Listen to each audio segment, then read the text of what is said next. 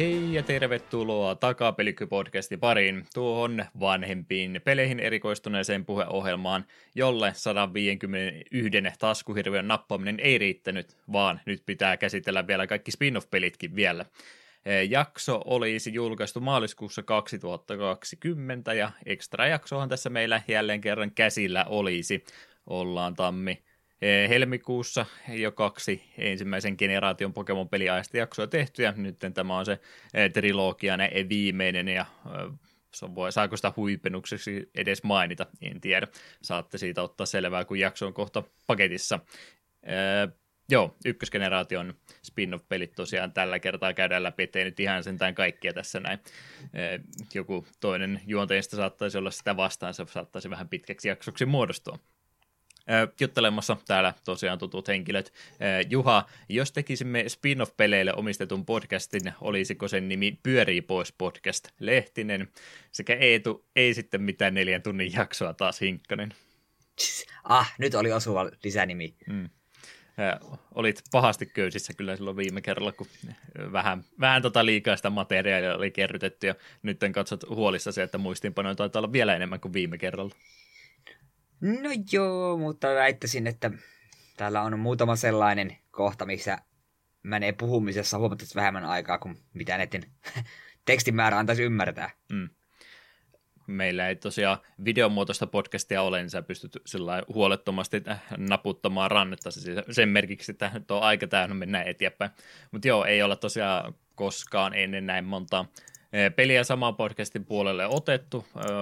Streets of Rageissa vedettiin ne kaikki kolme yhdellä kertaa, ne oli sen verran samanlaiset, se onnistui helposti, niin nyt meillä oikeastaan tämän extra jakson kehityshaaste itsellemme on se, että on useampi peliaihe tällä kertaa tässä käsiteltävänä, ei todellakaan käytetä niin paljon aikaa kuin yleensä perusjaksossa aikaa menisi, vaan nyt ollaan pistetty itsellemme tämmöinen aikarajoitus, että about parikymmentä minuuttia per peli tällä kertaa käydään läpi, niin opitte todennäköisesti kuuntelijat uutta ja sitten meillekin ehkä jotain u- uutta oppimista tässä tulee, kun yritetään tosiaan tämmöisessä aikamäärässä eh, työskennellä. Uskotko, että me siinä onnistutaan? Eiköhän me selvitä.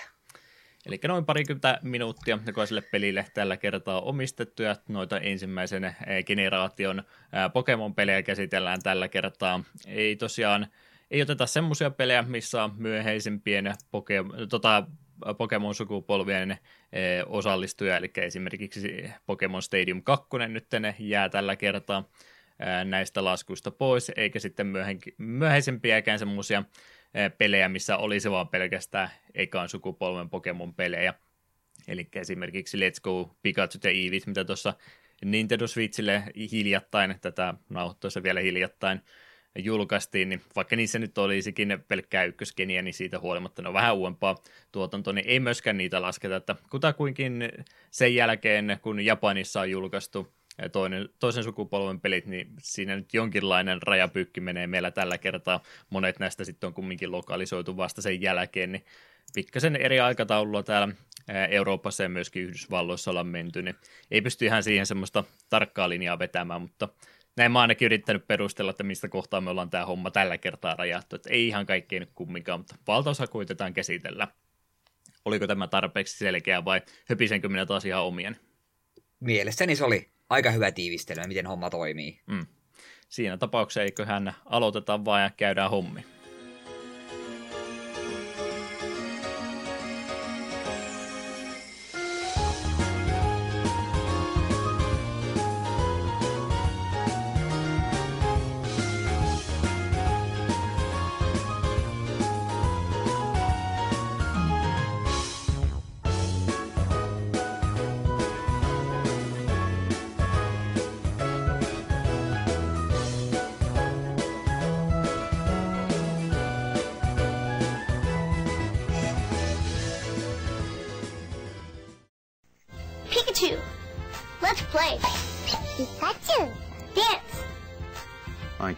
Anymore. Reel it in. He talks to Pikachu. Pikachu listens. Pikachu, come here. I thought I was man's best friend. Great job. Pikachu. Meanwhile, I'm getting fat. I walk myself. Where's the love? Hey, you Pikachu. Rated E for everyone. Good for you, bad for pets. Uh, uh.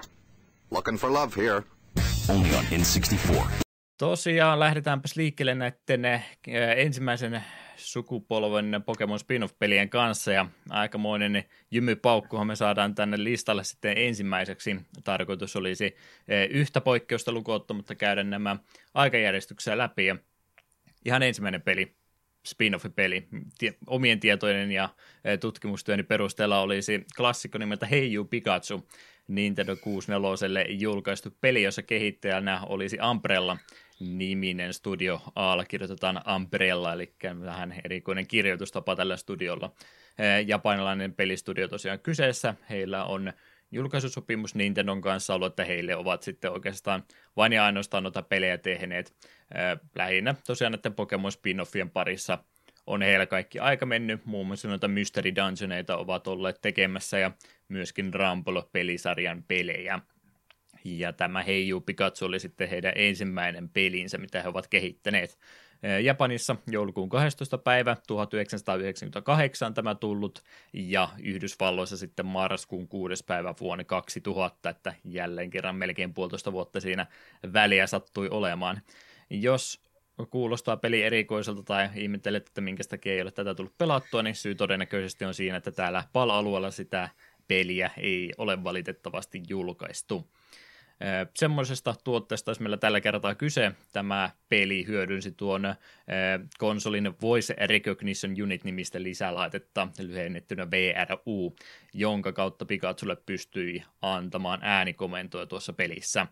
Ja juurikin tuon ääniohjauksen takia ainakin olettaisin, että tätä peliä ei ole sitten tänne Eurooppaan tuotu käännösongelmien takia, koska täällä Euroopan alueella noita kieliä vähän enemmän on ja kumminkin lapsille suunnattu peli, niin ehkä tuo englannin kielen käyttäminen olisi sitten vähän turhaan paljon ollut pyydetty.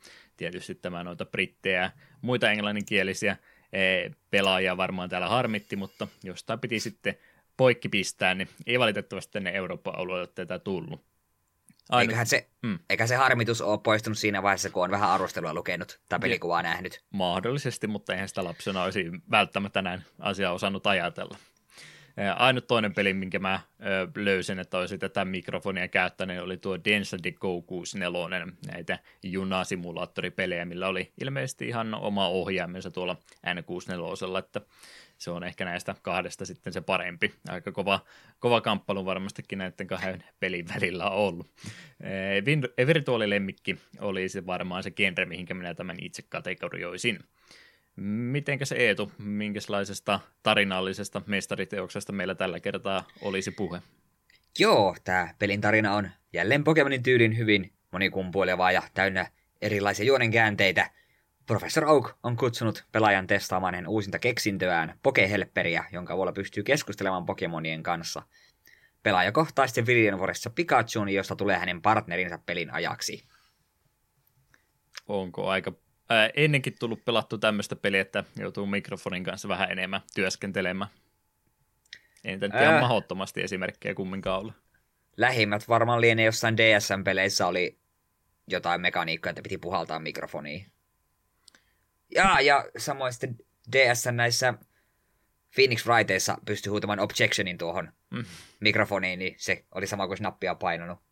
Se oli aika hauska mekaniikka, mutta täytyy kyllä myöntää, että jos jossain junassa olisi ollut kulkemassa, niin ei olisi tehnyt mieleen ruveta objectionia täysillä huutamaan. Ei ainakaan tämmöinen varautunut suomalainen niin uskalla mitään ylimääräistä meteliä julkisessa paikassa pitää, että ymmärrän kyllä ongelmasi. Mm. Joo, nekin on sitten enemmän ollut just niitä semmoisia pieniälisiä tai omia pikkumekaniikkoja, mutta että sen ympärille pelkästään peli rakennettu, niin se vähän harvinaisempaa. Toki siellä Seikan puolesta tämä Siemen oli, mikä oli varmaan se yeah aikaisempi tota esimerkki tuosta genrestä, mutta eipä tämän kaltaisia pelejä ihan hirmu, hirmuisesti kumminkaan ole. Tosiaan pelimekaniikkaa selittää. Tuo nyt jo varmaan aika hyvin kertoa, että miten homma toimii, kun meillä mikrofoni ohjaimena on, mutta tosiaan tuota, komentoja tuossa pelin sisällä pystyy aika rajoitetusti antamaan, eli valtaosa pelin toiminnosta, mitä tehdään, niin toteutetaan siten, että tuon mikrofonin kautta tuolle Pikachulle sitten näitä komentoja ruvetaan antamaan. Kameraa pystyy liikuttaa ja pelin sisällä liikkumaan, mutta mitä sitten esineiden ja muiden kanssa jotain toimintoja pitäisi tehdä, niin ne täytyy sitten nimenomaan tuon Pikachun kautta toteuttaa, että ei päästä ohjaan painikkeella niitä tekemään valitettavasti.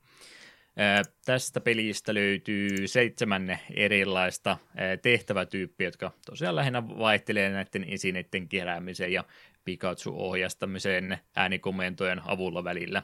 Eli semmoista eskorttitehtävää sieltä löytyy ja käyppäs tuota hakemassa omena ja vie se toiselle Pokemonille tyyppistä. Aika simppeliä tehtävää on, että ei mitään semmoista erikoisen haastavaa tai kekseliästä pelityyppiä tästä nyt löydy, vaan sangen simppeliksi on kaikki jätetty. Kolme eri vaikeustasoa löytyy tästä tosiaan.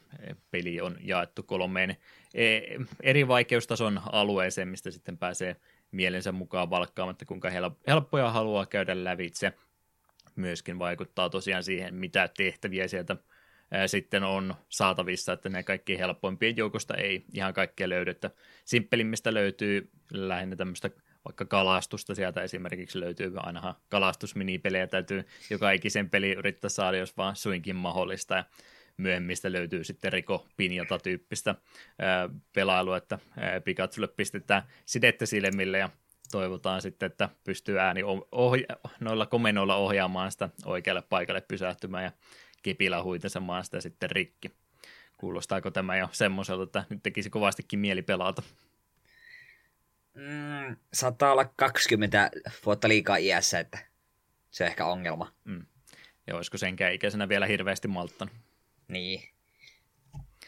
Joo, aika erikoinen tapa peli toteuttaa, mutta ilmeisesti on vähän tämmöinen enemmän lapselle suunnatusta pelistä nytten kyse. Ee, kovasti tässä jo etukäteen peliä haukkunut, mutta syy sille oikeastaan löytyy siitä, että tuo itse mikrofoni, mitä tässä sitten käytettiin, niin varmaan se isoin heikkous nimenomaan siitä sitten löytyy, että se itse lisälaite niin on aika heikkolaatuinen ja sitten tuon äänentunnistuksen rajallisuuskin tässä sitten aiheuttaa harmaita hiuksia kovastikin.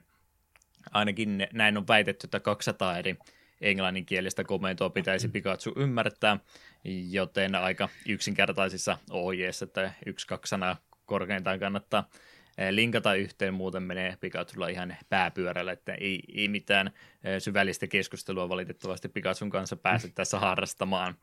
Ja tuo äänen tunnistus on muutenkin sitten kalibroitu enemmänkin tuommoista nuorta pelaajaa varten, eli nyt kun lähettäisiin, no meillä nyt ei äärimmäisen matalia ääniä kumminkaan ole, mutta kumminkin tämmöisempänä matala äänisempänä aikuisena, niin on sitten vähän vaikeampi tuota peliä ruveta enää tässä vaiheessa pelaamaan, koska se on kalibroitu siten, että se tunnistaa tuommoista nuoren pelaajan korkeampaa ääntä. Suuri menetys vai mitä? Kyllä, äärimmäinen. Mitenköhän Ei tuota... tosiaan. Mm. Niin, rupesin miettimään, että jos matala äänistä tunnistaa niin hyvin, niin sitten myös kun lapsi on jossain flunssassa tai jossain tämmöisessä kurkkutaudissa, niin ei, ei, peli, ei Pikachu tottele enää sitten hylkää suorastaan lapsen samaan tien. Kyllä. karuopetus sitten nuorelle ihmiselle siinä vaiheessa, kun ei enää äänestä tunnista.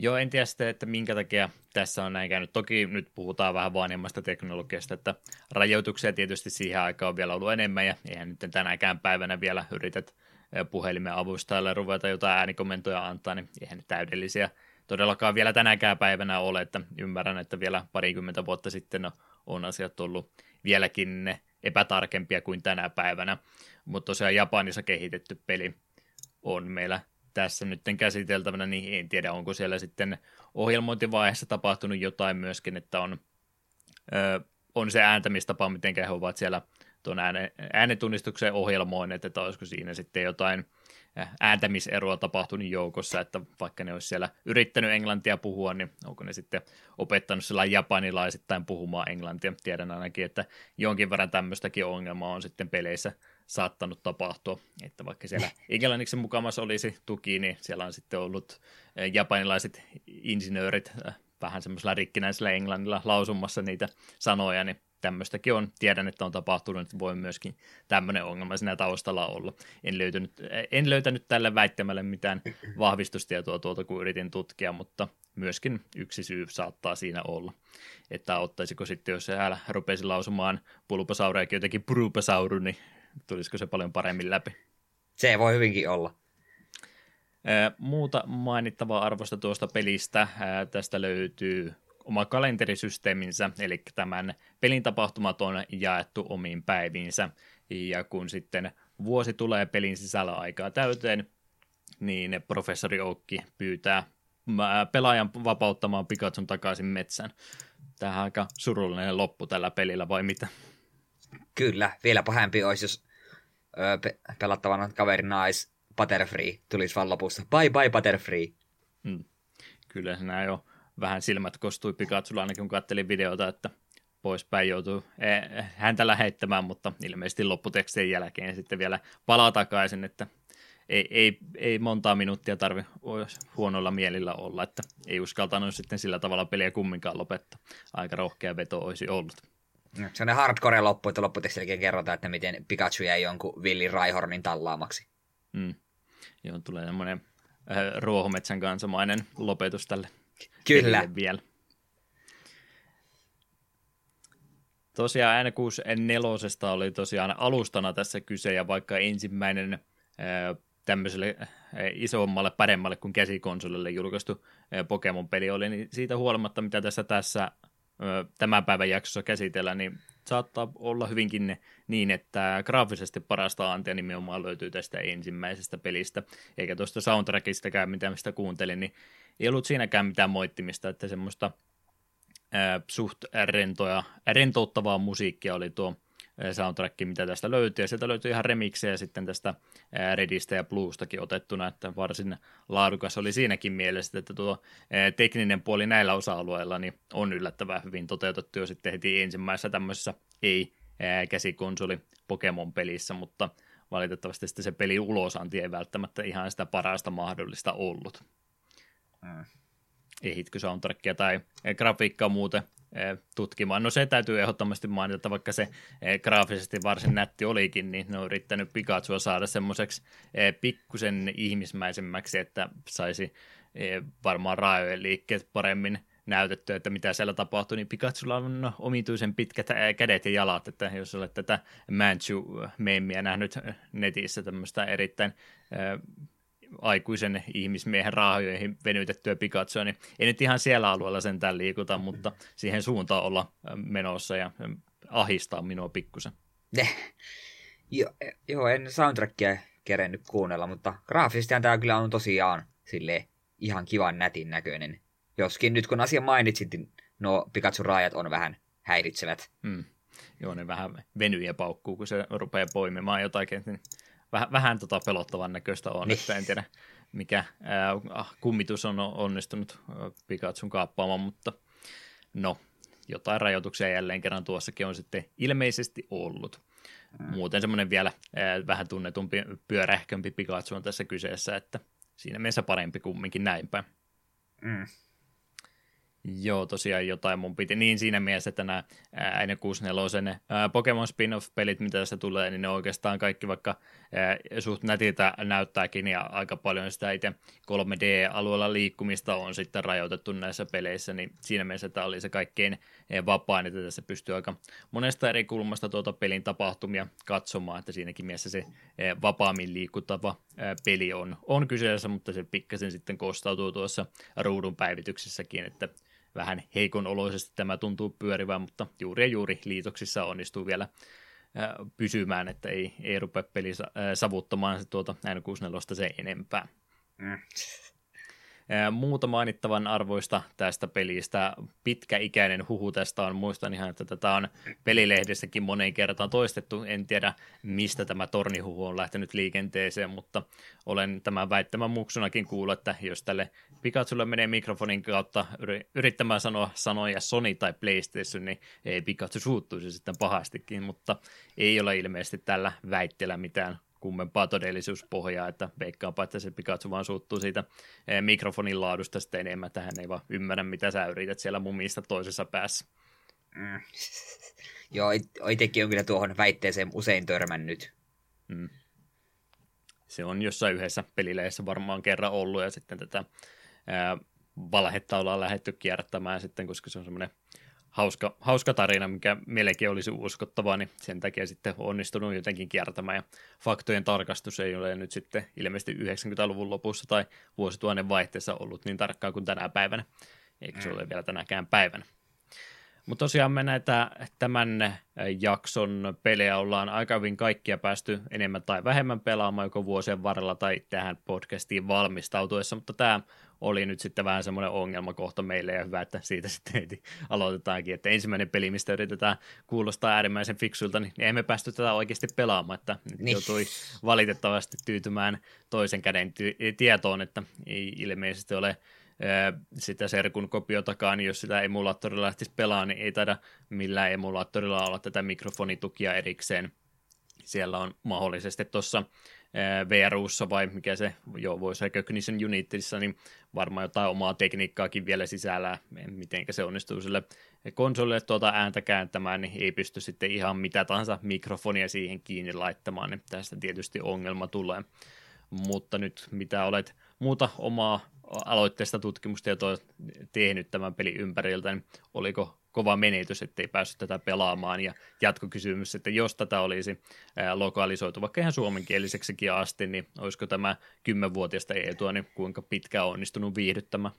Mie väittäisin, että tuo olisi ollut semmoinen pari iltaa sille jee, miten kiva saa puhua Pikachunkaan, mutta sit se olisi kyllä jäänyt siihen, koska kaikki materiaali, mitä tuosta pelistä on nähnyt, niin joo, se, että se mikrofoni ei oikein toimi niin kuin sen pitäisi, niin se aiheuttaa tuskastumista, ja vaikka se toimis, niin itse peli on aika eh, et idea on hyvä, mutta, tai no en miten hyvä, mutta idea on mielenkiintoinen, mutta toteutuksen, toteutuksen kannalta jäätiin sitten, jäätiin vähän sitten lähtöruutuun.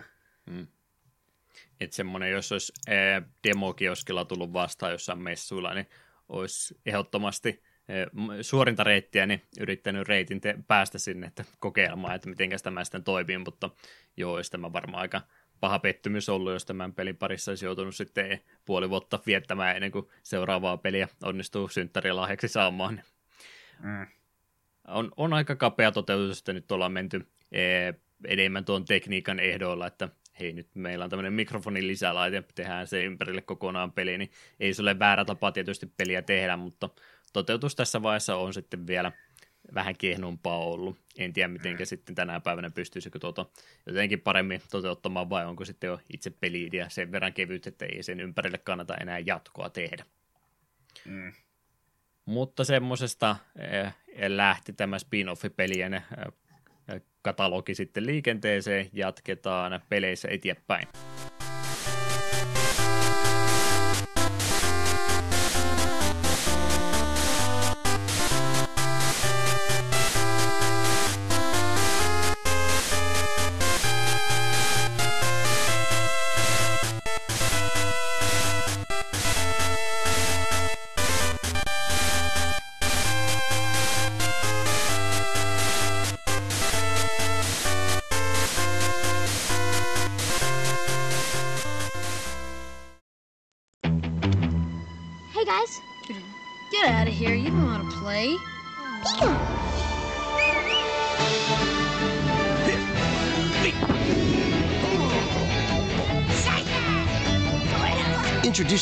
Pokemon trading card game for Game Boy. You can learn all the secrets and strategies you'll need to become a true Pokemon master trainer, rated E for everyone. A Thunder Punch combined with the paralyzing attack move makes Electabuzz arguably the best all-around Pokemon in the game. Limited edition card inside. Gotta catch 'em all. Liikumme eteenpäin spin-off-pelien maailmassa ja palataan tuolta N64 takaisin käsikonsolille. Seuraavaksi ää, aikajärjestyksessä oli se nimittäin Pokemon Trading Card Game. Ei tämä paperimuotoinen, vaan Game Boy Colorille julkaistu versio tuosta keräilykorttipelistä. Kehittäjänä tässä Hudson Softin varmasti monille tuttu erittäin useampa, useamman sadan pelin porttauksen ja muita projekteja tehnyt studio tuolla noin Adventure Islandia ja muuta kivaa heiltä löytyy. Konamille valitettavasti myytyjä, ei todennäköisesti enää yhtään mitään ikinä tee. Ja Creatures Inc. oli sitten tässä se toinen toimija kolmanneksen omistaa tosiaan Creatures Inc. tuon Pokemon IPstä, että heillekin on jonkin verran osaa ollut sitten tämän kanssa, ja Sync toki tuolla Japanin suunnalla tätä ää, ihan paperiversiota tästä Pokemonin keräilykorttipelistä tekee, että ymmärrettävä, että he ovat myöskin halunneet olla tässä projektissa mukana.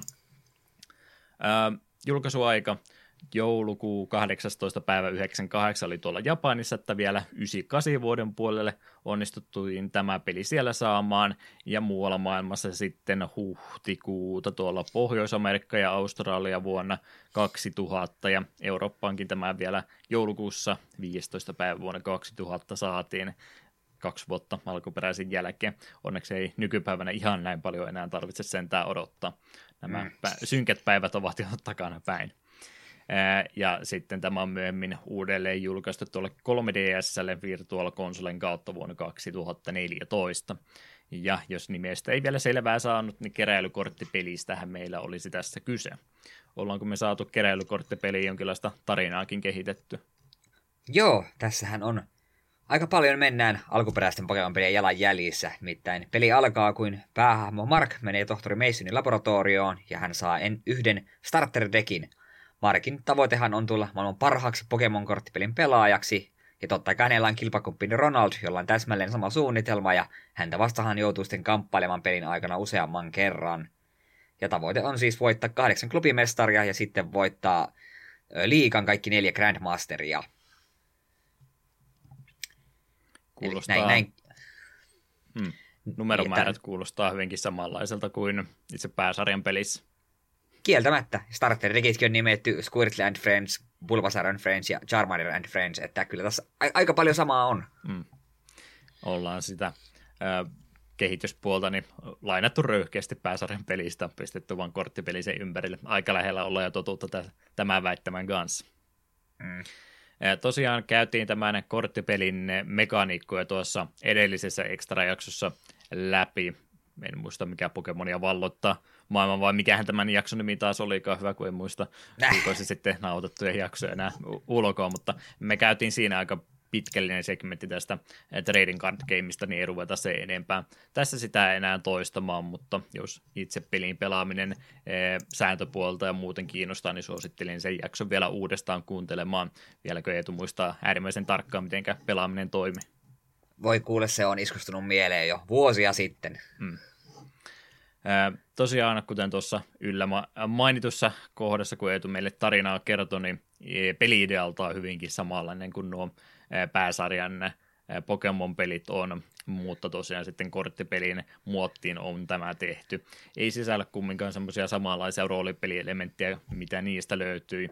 Eli tuo paikasta toiseen liikkuminen, niin sitä ei tässä samalla tavalla tehdä, vaan ihan kartan kautta sitten vaan valitaan ja liikutaan toiseen. Että käytännössä nyt jos on ne alkuperäiset pelit tuttuja, mutta tätä ei ole tullut pelattua, niin kuvittelet sen pelimaailman muuten samanlaisena, paitsi että siellä on pelkästään ne salit enää olemassa, että sä vaan niiden välillä teleporttailet paikasta toiseen.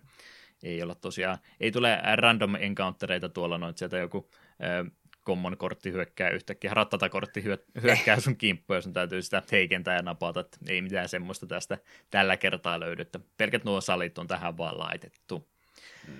Noihin saleihin kun päästään, niin siellä on sitten tämmöinen klubitila, aulaa löytyy, siellä on yleensä muutama henkilö jo etukäteen sua ottamassa vastaan, osa niistä antaa sulle ihan neuvo, että mitenkä kannattaa täällä käyttäytyä ja muita hyviä pelivinkkejä ja sitten myöskin haastajia tästä löytyy.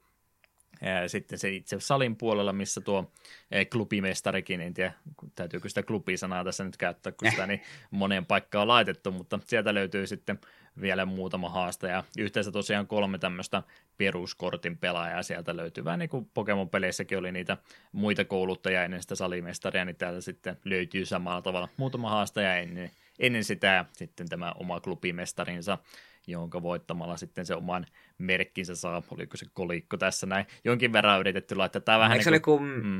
eikö se joku medal ollut? Joo. taidat oikeassa olla. Tämä on vähän tämä juttu, että saanko lainata tota sun kotitehtäviä, että joo, mutta muuta vähän pik- pikkasen muutat sitä näin, että se ei näytä kopioidulta, niin aika lähellä ollaan siinä, että miten tämä peli on sitten nimetty eri, eri asiat tässä näin, että muuten hyvinkin samanlainen sitten kuin tosiaan noin alkuperäiset. Jep, ja tämä poikkeuksellisesti verrattuna öö, noihin varsinaisiin Pokemon-peleihin, niin siihen voit nuo salit vetää, tai klubit, missä järjestyksessä haluat, ja ainakin osassa se pystyt suoraan menemään klubimestarin puheelle, että sun ei tarvi niitä salikouluttajia hakata. Muutama poikkeus on. Ainakin vesiklubilla pitää se viimeinen tyyppi voittaa, kun se ei päästä sinne muuten puhumaan sille klubimestarille. Ja sitten fighting-salio varten, niin sunhan pitää ensin etsiä ne muilta saleilta ne niiden nää, nää, nää, no ei kouluttajat, mutta pelaajat, ja sitten kun ne saanut houkuteltua takaisin sinne fighting klubille ja voittanut, niin sitten vasta pääsee sen klubimestari haastaa. Kortin kouluttajat. Joo, kortin kouluttajat, juuri ne. Joo, se on ihan hyvä pointti, että sen esille otit, että nyt kun ei sitä semmoista liikkumista paikasta toiseen ole tässä ne ollenkaan, niin se vapauttaa sitten peliä sen verran, että pystyy ihan vapaasti itse valkkaamaan, että missä järjestyksessä nuo salit käy läpi, jos vaan luottaa siihen, että pelkällä starterdekillä pystyy helposti päihittämään. Se voi olla tietysti omanlaisensa haasteensa, mutta – ihan vapaasti pystyy tosiaan valkkaan, että jos joku toinen paikka tuntuu helpommalta kuin toinen, niin ei ole mitään ää, ennalta määrättyä järjestystä, missä nuo pitäisi mennä läpi, että saa ihan itse tämän tällä kertaa päättää tuon oman järjestyksensä. Jep, ja me voin tässä kohtaa se hyvä vinkki, jos peli ei ole ennen pelannut, niin olikohan se, että kun jokaisella salilla on käynyt, vai pitikö se käydä kerran häviämässä salijohtaja vastaan, niin sitten kun mä tietokoneelta katsoin sun sähköposteja, niin professori Mason yleensä lähettää, että hei, häntä vastaan toimii hyvin tällaiset pakat, ja otapa tästä yksi boosterikaupan päälle, niin hmm. alussa hyvin helposti saa kortteja kerrytetty sille, että käyt jokaisella salilla pyörähtää ja sitten käyt tietokoneelta kaikki mailit availemassa. Ja muistaakseni myös aina kun se voitat salipäällikön, niin silloin myös saat palkinnoksi boosterin niin kuin myös sähköpostina. Saatan muistaa väärin. Joo, kyllä se useamman kerran tuossa peliaikana Mason lähettää sulle sitten noita boostereita lisääkin, ja tuossa mulla siinä maininta olikin, että ihan siis näistä peruskouluttajista, kortin kouluttajista, mitä käyt läpi, niin eh, kun sä voitat ne, niin siitäkin sä ihan kaksi eh, booster ei ole ihan yhtä täysiä kuin mitä oikeassa elämässä, hetkinen, paljonko Pokemon, onko ne kahdeksan vaan, ei niitä muuten tai ihan paljon ollakaan, että no aika lähellä ollaan totuttu, mutta semmoisia pieniä booster mitä tätä peliä varten on omaansa tehnyt, neljä erilaista löytyy tästä näin, niin, niin kaksaa heti, kun sä kerran voitat, eikä ole myöskään mitään rajoitusta, että kuinka monta kertaa sä pääset näitä eh, perushaastajia vastaan ottelemaan, että sä voit käytännössä samaa kouluttajaa vastaan otella useamman kerran, tulee semmoinen eh, fiilis, että mä voitan 90 prosenttia näistä matseista tuon kanssa, niin jos mä jään tämän kanssa nyt vähän aikaa harrastamaan, niin sitäkin kautta noita boostereita pystyy kyllä ihan mielinmäärin tässä keräämään, että ei ole kovinkaan paljon rajoitettu. Ajattele, kuinka paljon on pelimaailma muuttunut 20 vuodessa. Tähän aikaan vielä sai kaksi booster packia yhtä aikaa, mutta ajattelin, jos sai Hearthstoneissa, kun menet ladderia pelaamaan, niin jokaista yeah. voitosta sai sitten kaksi täyttä boosteria, niin ei, ei ihan tänä päivänä enää tällä tavalla näitä keräilykorttipelejä tehdä. Ei ihan. Ja tässä pitää kuitenkin huomata, että tämän pelin boosterithan tosiaan ei ole niitä samoja, mitä oikeat on. Niillä oli ne omat nimensä, oli kuin Evolution ja niin poispäin. Että aina jos, jos tietyltä traderilta saa vaikka just Evolution Boosteri, siltä saa aina nimenomaan niitä boostereita ja niistä tulee vaan tiettyjä kortteja. Että et pysty koko kokoelmaa kerryttämään sillä, että hakkaat yhtä poloista Grassalin kouluttaja sun tuli pakallas. Mm. Tai kuten mä silloin about puolisen vuotta sitten, kun mä tosiaan tuolla perusjaksojen puolella mainitsin, kun mä rupesin tätä syksyllä jo pelaamaan. Haha, mä jo siinä vaiheessa tiesin, että me tämmöinen jakso tehdään, että oli niin hyvissä liikenteessä, niin mähän sulle kerroin siitä mun mahtavasta dekistä, jossa oli yksi kaiteri 29 vai montako tuossa nyt saa dekki laitettua, niin mitään muuta kuin sitten supporttijuttuja, niin no mitä sinä väliä, kun voi mullikanittaa niin monta kertaa kuin haluaa, että on Skyteri kädessä. Ja siellä sitten tota ihan tuommoista fighting-tyypin, millä on on tuo heikkous tuota Skyteria vastaan, niin siinä oli aika helppoja booster sitä kautta saatavissa. Ei tämä nyt toimi Grandmastereita vastaan Skyter-tekniikka. No ei se oikein, että siinä kohtaa rupesi sitten vähän, vähän tota höyryt loppumaan siitä. Mutta peruskouluttaja vastaan vielä ihan hyvin onnistus viippaamaan, ainakin jos heikkous oli niillä sitten siinä sitä vastaan. Jep. Joo, tosiaan ei pysty ihan, ihan tota kaikkea yhdeltä sentään saamaan, ja muuten kumminkin, vaikka siinä pelissä onkin tämmöiset ihan omat nimetyt settinsä noille korteille annettu, niin siitä huolimatta on siis ihan tuosta oikeasta pelistä otettu. Eli tästä tosiaan löytyy noin Pace 1, Junglen sekä Fossil-settien kolme ensimmäistä settiä, niin niiden kortit yhteensä noin 200 korttia. Muutama poikkeus on ja pois, poisto on jouduttu tekemään. Pacesetin Electrode on jota jouduttu jättämään pois. Tuolla alkuperäisellä ensimmäisellä Electrodilla oli tämmöinen Pokemon Power nimeltä Passap, joka muuttaa tuonne Electrodin energiakortiksi. Sen käytännössä knokkauttaa itsensä ja sitten siitä tulee vaan energiakortti. Se on ilmeisesti ollut vähän liian vaikea ohjelmoida tuolle pelille ja Fossil Setissä oli sitten Ditto, joka muuttuu vastustajaksi.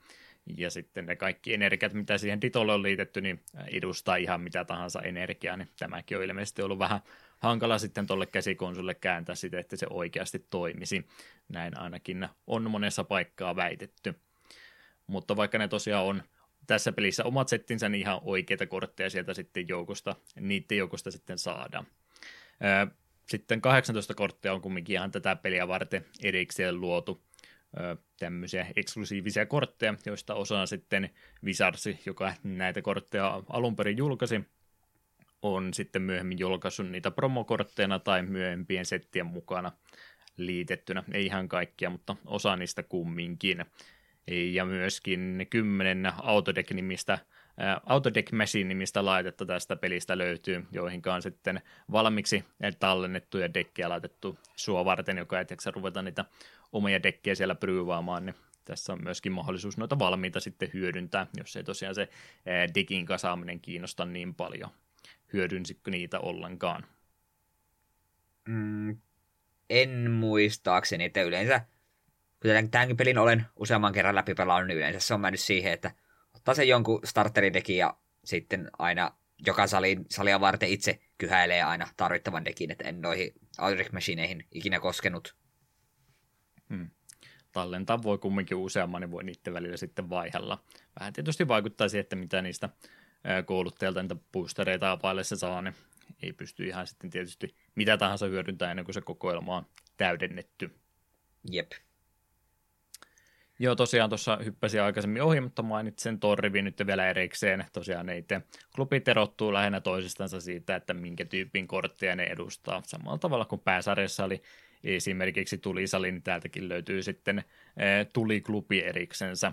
E, noilla klubin johtajilla se elementti esiintyy vahvemmin, mutta noilla muilla jäsenillä saattaa sitten siellä jotain muitakin munkin tyyppisiä kortteja olla joukossa, niin ei kannata siihen ihan pelkästään luottaa, että ottaa pelkkiä vesikortteja tätä vasta, että pikkasen täytyy siinäkin sitten miettiä, että ei pysty yhdellä strategialla välttämättä koko klubia sviippaamaan niin helposti. Ja tuossa korttipelissä, kun aikanaan peli aloitettiin, niin siellä oli vain seitsemän eri energiatyyppiä, joista yksi oli normaali, ja sitä ei löydy tätä normaalityyppiä omana klubinansa, niin kaksi on sitten näistä elementeistä joutunut vähän tuplahommiin, eli Crash-tyyppi siellä on, on kaksi omaa klubiansa, Crash ja Poisoni taitaa olla se toinen vähän Sai, enemmän sinne se, teema. Oliko se joku Science tai jollain tällä nimellä? Se sillä oli joku outo nimi, että se ei ollut suoraan edes Poison, se oli tyyli Science tai tämmöinen. Joo joutunut se kahteen kertaan siellä töitä tekemään, ja Fightingissa on sama, siellä on Fightingin Rock ja Groundi samaa, niin tässä on sitten myöskin jouduttu eh, kaksi tekemään, siellä se Fighting taisi olla omansa, ja sitten oli eh, Rock-tyyppinen se toinen. Hmm. Itse vähän tuplahommiin joutuneet, vaikka on tietysti yhtä ja samaa ää, tyyppi edustaa tuossa korttipelissä, niin niillähän toki voi sitten eri viikine sitten olla, että sitä kautta pikkasen sitä eroavaisuutta niihinkin ollaan yritetty laittaa, vaikka kortin raamit olisikin saman värisiä. Mm, se pitää myös just sanoa, että kun tosiaan noilla salikouluttajillahan, koulut, no pelaajilla, niin niillähän ei se ole niin kiveä hakattu, että siellä saattaa tulla sellaisia kivoja yllätyksiä, että miepäs mä tänne Grass-salille tällä mun tulipakalla, ja oho, tällä kaverilla olikin pari vesipokemonia, ja eihän tästä nyt tulekaan yhtään mitään, kun ne sweepaa mun tulipoksut alas. Hmm. Niin aika harvoin kannattaa tehdä, eli täsmälleen tiedä, mitä dek, minkälaisia dekkejä olisi pelaa, niin aika harvoin kannattaa olla vain yhden energiatyypin pakkoja. Ja se on mulle ikuisesti jäänyt mieleen, kun on mennyt tuonne sähkösalilla, siellä on se yksi tyyppi, jolla on se Pikachu-pakka. Ja siellä on se perhanan Flying Pikachu, joka resistoi just groundia kautta fightingia. Sitten kun sulla on pakka, missä kaikki sun Pokemonit on groundia kautta fightingia, niin sit sun pitää jokaisen hyökkäyksen tehdä vähintään 40 damagea, että siltä menisi edes 10 damagea läpi. Ja sitten jos sulla e- erikseen oot vielä pakkas tehnyt silleen, että no niin, täällä on mahdollisimman paljon näitä, mitkä resistoiste elektrikkiä, niin sitten se välillä tulee, tuli sellaisia tilanteita, että tässä ei tapahdu mitään, koska kumpikaan ei voi tehdä yhtään damagea toiseensa. Hemmeti Flying Pikachu, vihaan sitä korttia. Siinä on kyllä oma elämänsä pellepeloto ollut, että voi voi, kun tämä mun Pikachu on heikko Earthquakeille, että miten me tästä päästään ympäri, niin siellä tappelu alkaa, niin Pikachulla on sitten muutama ilmapallo köytettynä selkeä leiju ilmassa, niin vastustaja katsoo vähän tuomarin suuntaan, että onko tämä nyt edes sallittu. Mm. Ah, niin, ja tässä vielä oli tämä, niin se resistoi vaan kahdella kymmenellä, mutta kun se Thundershockilla voi paralaisittaa, sit, sit sillä on tuo Fly, millä jos se onnistuu, niin sitten se vielä preventaa kaiken damagen, mitä se ottaa seuraavalla vuorolla. Ja sitten kun sulle pelaat vaan pakkaa, mikä muutenkin tekee siihen tavallisen hämön damageen, niin aah, typer Flying Pikachu. Painajaismateriaali. Kyllä, se pirun kortti on jäänyt mieleen. Monin peliominaisuuksiakin tästä pelistä löytyy. Korttien vaihtamista pääsee toisen pelaajan kanssa harrastamaan sekä dekkilistoja pystyy myöskin jakamaan valmiiksi tallennettuja. Sekin on ehkä helpompi jollain toisella tapaa tehdä, mutta jos tämä on se ykköstapa trading card gamea pelata, niin tietysti noita pelin sisäkin, sisäisistäkin dekkilistoista jotain hyötyä on, niin niitäkin pystyy vaihtelemaan. Nämä tosiaan osa toiminnoista toimii tuon Game Boy Color infrapunon kautta ja osa sitten linkkikaapelin kautta. Ja ihan pääsee toista vastaan yksi vastaan yksi muodossa duelaamaankin, niin tämäkin moodi tämä löytyy. Myöskin tämmöinen ominaisuus oli mahdollista hyödyntää kuin Card Pop oli yksi tapa avata tämän pelin promotional-kortteja. Sanoin tuossa aikaisemmin, että tästä löytyy neljän tyyppisiä eri boostereita, mutta oikeastaan tästä löytyy viiden tyyppisiä. Ja viides on sitten mihinkään tämmöiset promokortit laitettu vähän harvinaisemmat. Itse pelin sisällä niitä on muutamia erikoistilanteita, mistä niitä saa. Ja sitten tämä on vielä yksi semmoinen ekstra tapa, että kaverin kanssa linkkaat laitteet yhteyteen, niin pystyy yhden kerran tätä card pop-tyyppistä ominaisuutta käyttää ja molemmat saa sitten yhden tämmöisen harvinaisemman promokortin sitä kautta auki. Tosiaan kerran vaan käytännössä tämän pystyy tekemään. Periaatteessa sitä voi tehdä rajattomasti, kunhan tuo pelikasetti on vain siinä välissä käynyt useamman muunkin eh, kaverin kasetin kanssa linkattuna, että se sitten sieltä listalta pyyhkiytyy pois ja unohtaa, että se on jo tämän kanssa jutellut, mutta epäilen, että ei semmoista isoa tota skeneä olla kenelläkään ollut, että olisi kaikki pystynyt ringissä näin monta kertaa vaihtamaan, että se olisi sitten täyttänyt. En löytänyt, että mikä se on sitten se maksimimäärä ollut, mitä tuo peli on pystynyt muistamaan, mutta oletan, että vähän liikaa kenelle tahansa. Kumminkin tekninen rajoitus siinä käytännössä on olemassa, että periaatteessa senkin pystyisi kiertämään ympäri, jos, jos joku on vaan mahdottoman määrän Game itsellensä hamstrannut. Ehkä vähän liikaa olettaa näin. Mm.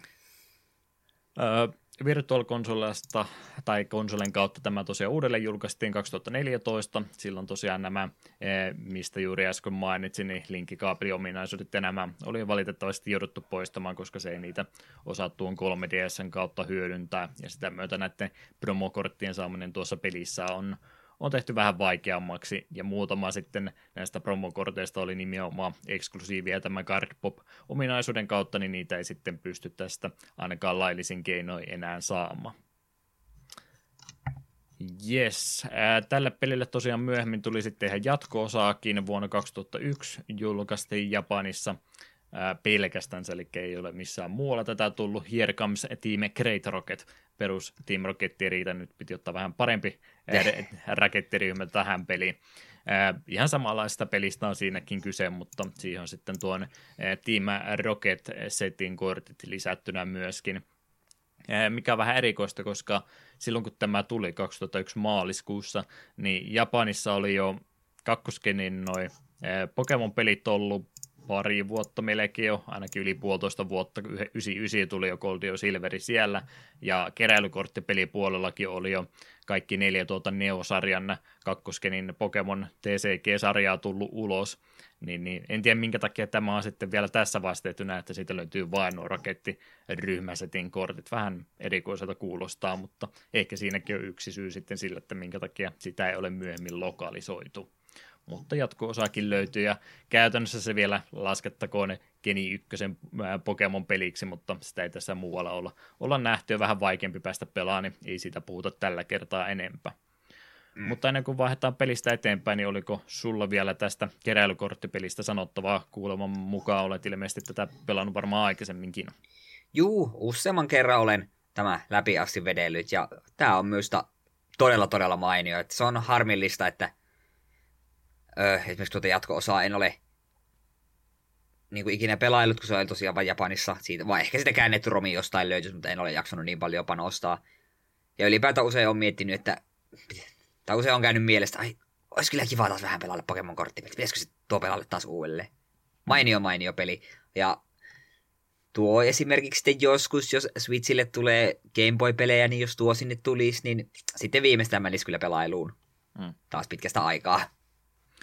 Tämä on kyllä myöskin ihan tekninen ihme siinä mielessä, että ajattelee, että kukaan nyt haluaisi korttipeliä pelata Game Boy-ruudulta, mutta tämä on yllättävän hyvin onnistuttu kumminkin toteuttamaan ja äärimmäisen uskollinen tuolla ihan oikean pelin säännöillekin, että vaikka erittäin rajoittuneesta laiteympäristöstä onkin kyse, niin tosi hyvin tämä on onnistuttu sovittamaan Game Boy siitä täydet pisteet pelille myöskin, että rajoituksista huolimatta niin erittäin hyvä versio tuosta ollaan saatu. Ei nyt oikein tänä päivänä sitten enää tiedä, vaikka nyt tota uudestaan pelaasinkin ja ihan hauskaa tämän parissa oli, niin kyllähän noi sitten oikeastaan ää, Pokemon Online vai mikään niminen tämä heidän oma alustansa, mitä PCllä pelaa, niin kyllähän tuommoista korttipelejä toki mieluummin pelaa sitten, ainakin itse asiassa väittäisin näin, että ihan tämmöiseltä PC-ruudulta hiirejä tämmöisten kanssa, tai mitä noita on sitten indie-tyyppisiäkin korttipelejä, missä on konsoli, tai siis anteeksi noin ohjeen supportitkin, niin ehkä niitä mieluummin kumminkin pelaa, että ei se välttämättä enää tuommoinen käsikonsoliversio tarvitse olla.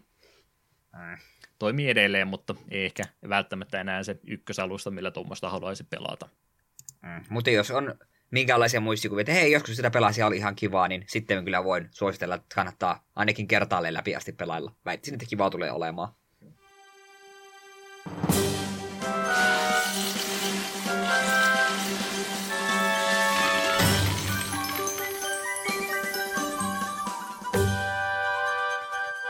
Hey, my name is Julie. I'm a Pokemon trainer just like you. Stick with me, and together we'll become the greatest Pokemon masters the world has ever seen. We're gonna learn about the world of Pokemon, the trading card game. But you can do more than just collect and trade these cards. They're a complete game. Using the cards, you can battle against your friends to become the best there ever was. It's totally fun. So, do you have what it takes? Then let's go! Sitten tehdään pieni aikahyppy tähän väliin. Rikotaan tätä minun sääntöä, että käydään aikajärjestyksessä läpi. Halusin tämmöisen pienen sivuraiteen tähän ottaa. En tiedä ansaitsisiko tämä omaa segmenttiänsä, mutta halusin nyt ottaa, koska itse tämän näin muista ja jonkin verran juttua netistä näistäkin löytyy. Eli kun vielä pysytään hetken aikaa tuolla keräilykorttipelien puolella, niin hypätään ajassa eteenpäin vuoteen 99 täällä Euroopassa ja helmikuun 2000 olisi aika, milloin tämmöinen erikoisuus olisi tullut. Eli Pokemon Play It. PC-alustalle julkaistu keräilykorttipeli, eli samoilla rintamilla liikutaan tässä kuin tuo edellisen pelin kanssa. Kehittäjänä tässä oli se Fluid Entertainment-niminen jenkkiyritys 98 vuonna perustettu.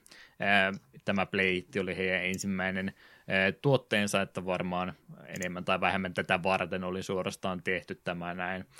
Netistä löytyy aika heikosti listaa siitä, että mitä he ovat tehneet, mutta näiden kahden Blade-pelien, joo, näitä on kaksi vielä, yksi ei riittänyt, piti tehdä kaksi, on, on pitäytynyt näiden lapsille suunnattujen pelien tekemisessä ja on itse asiassa tänäkin päivänä edelleen aktiivinen.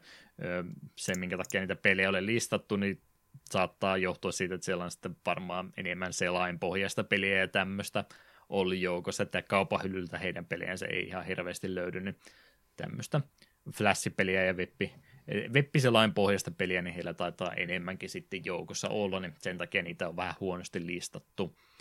Ja tätä peliä tästä keräilykorttipelistä jaettiin tuon kahden pelaajan starter-setistä Payset 1, kun aikanaan oli, niin tätä kautta tämä on moneen kotiin päätynyt ja ilmeisesti minullekin. Mä sitä kantta katsoin, että joo, muuten se oli se Pace 1 setin kansi, mutta siinä vaan lukee, että sieltä löytyy tämä, että se on kahden pelaajan CD-ROM-setti, niin mulla ei muistaakseni sitä versiota ollut, mutta tavalla tai toisella tämä on kumminkin mulle päätynyt, niin kai mun täytyy sitten uskoa, että se on sen mukana tullut.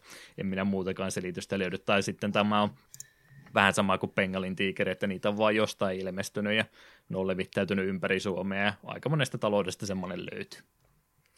Öö, ennen kuin kerron tästä enempää, niin muistaakseni tämmöistä ollenkaan, että olisi kätösiisi päätynyt? En ole ikinä tällaista nähnytkään. Okei. Siinä tapauksessa mä vaan kerron nopsaa omien kokemukseni perusteella, että minkälaista pelistä on kyse, ja mä en teille todellakaan 20 minuuttia halua omistaa. Äh. Ei ole mitään tarinaa tässä näin. Okei, siinä on pieni alkuvideo, siinä on erittäin painajaismateriaalimaisella 3D-animaatiolla lapsia muutama tehty, Julie-niminen tyttö sulle kertoo, että hei tervetuloa pelaamaan Pokemon keräilykorttipeliä ja haluat varmastikin oppia tämän pelin saloihin ja olla paras tässä näin. Ja siinä on oikeastaan koko tarina pieni minuutin Oh god, siis väitätkö siis nämä Google-kuvaholla, kun tulee nämä hirvittävät 3D-lapset, niin ne oli oikeasti pelissä? Joo. Mieluille täällä oli joku läppä. Oh god. Aivan hirvittävän näköisiä lapsia. Joo, valitettavasti tuo siirtymisaika käsin piirretystä 3D-animoituun lasten animaatioon niin oli, oli aika hankala. Ui kamala. Joo, ei mitään tarinaa tässä pelissä, se ei enempää ole, että Julie-niminen tyttö sulle siinä sitten pieneltä ruudulta kertoo peliä aikana, että miten peliä pelata ja muutenkin kannustaa sua enemmän pelaamaan. Mutta sama idea tosiaan kuin tuossa Game Boy Color-pelissäkin, kun tämäkin tuohon ihan paperiversio sitten perustuu, niin suht uskollinen versio tuosta keräilykorttipelistä on tässäkin kyse. Ja kun kerran peli jonkun tämmöisen muun tuotteen mukana tuli, niin ei tarvinnut sentään täyttä hintaa tästä maksaa, niin siinä mielessä vähän budjettituote on tällä kertaa kyseessä. Että enemmänkin tämä on ollut sitten tämmöinen markkinointituote, ekstra juttu vaan, ja senkin takia tuota pelisisältöä, mitä tästä löytyy, niin on varsin rajoit, rajoitettu määrä. kolme eri pelitilaa tästä löytyy, Learn-puoli opettaa tuon korttipelin perussäännöt, semmoisia monesta muustakin pelistä löytyviä juttuja, että hei, pöytätilanne on tämmöinen, miten sä ratkaiset tämän, niin semmoinen ominaisuus löytyy. Ja sitten on ihan perusvapaa play-tila, jossa pääsee tuota tietokonetta vastaan pelaamaan half dekeillä, eli tuommoisella puolikkaan kokoisella 30 kortin dekeillä. Se on vähän enemmän tuolla Japanissa suositumpi formaatti ollut tuosta Pokemonin keräilykorttipelistä. Se on lapsille ja aloittelijalle vähän ystävällisempi versio kuin täys 60 kortin versio mutta jonkin verran sitä ilmeisesti muuallakin maailmassa pelataan. Ja ainoastaan neljä valmiiksi rakennettua dekkiä tästä löytyy, ei pääse muokkaamaan eikä pääse mitään lisää ansaitsemaan, että käytännössä pelkkä tutorialihan tämä koko pelijuttu sitten on. Sen takia vähän tämmöinen opetuskäyttöön tarkoitettu. Markkinoidaan tuota keräilykorttipeliä enemmänkin. Ja noistakaan neljästä dekistä, niin kaksi on ainoastaan avattuna, että täytyy sitten koodin kautta avata ne kaksi muuta. Kirjoittaa Fire tuossa pääruudussa, niin sitten ne aukeaa jos joku innostuu tätä pelaamaan, niin vink- vinkkinä sinulle. Sisältösi kaksinkertaistuu, kun kirjoitat sanana Fire aloitusruudussa. Pace-setin kortteja ja Jungle-setin kortteja löytyy tästä näin, ja sitten tosiaan ekstra tilakin tästä vielä löytyy, sinne on vähän tämmöistä pientä lisämateriaalia laitettu, printattavia kuvia, taustakuvia tietokonetta varten, trivia-pelejä, sitten löytyy kaksi erikoisnumeroa tuosta Wizardsin julkaisemasta Top Deck-nimisestä lehdestä, ei muistaakseni ollut ihan täysmittaisia lehtiä, että pieniä mainostyyppisiä, muutaman sivun mittaisia ekstra numeroita tuolla noin, ja sitten oli myöskin mainosvideo tuosta Pokemonin TCG-liikasta. Muistaaksä mitään tuommoisia keräilykorteille omistettuja lehtiä missään vaiheessa nähneeksi? Ei Suom- kyllä kuulosta yhtään tutulta, en muista nähneeni. Niitä kyllä varmaan Suomeen hirveästi tuotu, ellei jossain äärekioskin tyyppisessä sitten ollut englanninkielistä versiota. Jollekin lätkäkorteille ja tämmöisillähän oli semmoista keräilylehtiä, missä oli ehkä aukeama tai kaksi oli jotain harrastukseen liittyvää juttuja, ja sitten muut oli vaan semmoista, no listaa tänne näin, mitä kortteja sulla on, ja täältä löytyy sitten ehkä niiden arvokin, niin semmoisia mä muistan, että on jo jonkin verran liikkunut, mutta muuten vähän vähemmän täällä Suomen maassa. Mm. Ö, muuta mainittavaa tästä näin, pari pientä vikaakin löytyy säännöistä huolimatta, niin noita penkille laittavia Pokemonia ei pääse toisena aloittava laittamaan ennen kuin oma vuoro alkaa, mikä menee sääntöjä vastaan, mutta okei. Ja Magmarilla oli Flamethrower-liike tässä näin, mikä pitäisi diskardata tuli energiaa, mutta jostain kumman syystä se tässä versiossa sitä ei tee. Niin muutamia pieniä tämmöisiä kauniusvyöreitä tuota, tuosta pelistä valitettavasti löytyy jos tämä ei vielä riitä, niin sitten tuli vielä Blade 2, eh, Volume 2, edelleenkin PC-alustana ja Fluid Entertainment tässä kehittäjänä. Tämä tuli about vuosi jälkeenpäin, ei oikeastaan sitäkään vuonna 2000. Jimmy Heroeset ja Jimmy Challenge-nimisten settien välissä tämä tuli ja oli tuommoisen Tempest Gift Box-nimisen tuotteen sisällä tämä CD-levy. Muuten ihan samanlaista pelistä on kyse, että samanlaisella meiningillä mennään, mutta tätä on pikkasen laajennettu sitten tuosta alkuperäisestä. 15 kenttää on jaettu, sieltä löytyy Basic ja Advanced vaikeustasot. Basicissa pelataan 30 kortin dekeillä ja Advancedissa 60 kortin dekeillä. Ja sieltä löytyy sitten erikseen vielä challenge-kenttiä, vähän niin kuin tuossa edellisessä oli sitä learn, learn-puolen haasteita, niin niitä on sitten laitettu tähän play-tilaan, niin se käytännössä on se sama puoli sitten yhdistetty tuohon play-puoleen. Kyllä tästäkin se learn-puoli vielä erikseen löytyy, mutta vähän sitä samaa elementtiä on tuonne play-tilaan otettu myöskin. Neljän dekin sijasta tästä löytyy jopa seitsemän valmista dekkiä. Ja sitten noiden Base ja Jungle lisäksi on tuosta Fossilista ja Team Rocketista myöskin kortteja tänne lisätty, mutta sama juttu kuin edellisenkin kanssa, että ei pääse mitään uusia kortteja tässä avaamaan tai muuta, että edelleenkin näissä valmiiksi annettujen dekkien kanssa joutuu sitten pelkästään harrastamaan. Pari muuta ominaisuutta tähän on laitettu. Löytyy Collect Mode, sinne pääsee listaamaan omat omistamansa kortit. Voi tulostaa siitä vaikka tuommoisen tsekkilistan itsellensäkin paperille. Ja sitten pystyy noita dekkilistoja tuolla myöskin vähän pyörittelemään myöskin jälleen kerran printtaamaan niitä paperimuotoon. Vähän laajennettu versio tuosta alkuperäisestä versiosta, mutta eipä kovinkaan iso parannus ollut tämän jälkeen joko tämän tiedon perusteella niin tekee mieli tätä lähteä kokeilemaan. Öö, kuulostaa siltä, että tai vaan tuota Game Point Trading Card Gamea pelata mieluummin. Joo, valitettavasti tässä käy näin. Vaikka se PC on paljon parempi alusta tämmöiselle pelille, niin siitä huolimatta tuo Game Boy Colorin versio on niin paljon – täydellisempi kokonaisuus kuin nämä näin, mitkä on sitten lähinnä tämmöistä markkinointikikkaa ollut, niin en näitä suosittele kokeilemaan, mutta halusin ne mainita, kun muistan tuota ykkösversiota tästä pelaaneen ja se jossain laatikoissa edelleenkin pyörii, mutta ei kannata enää tässä vaiheessa sitä sisälle laittaa, että aika on ajanut valitettavasti näistä jo pahasti ohitse.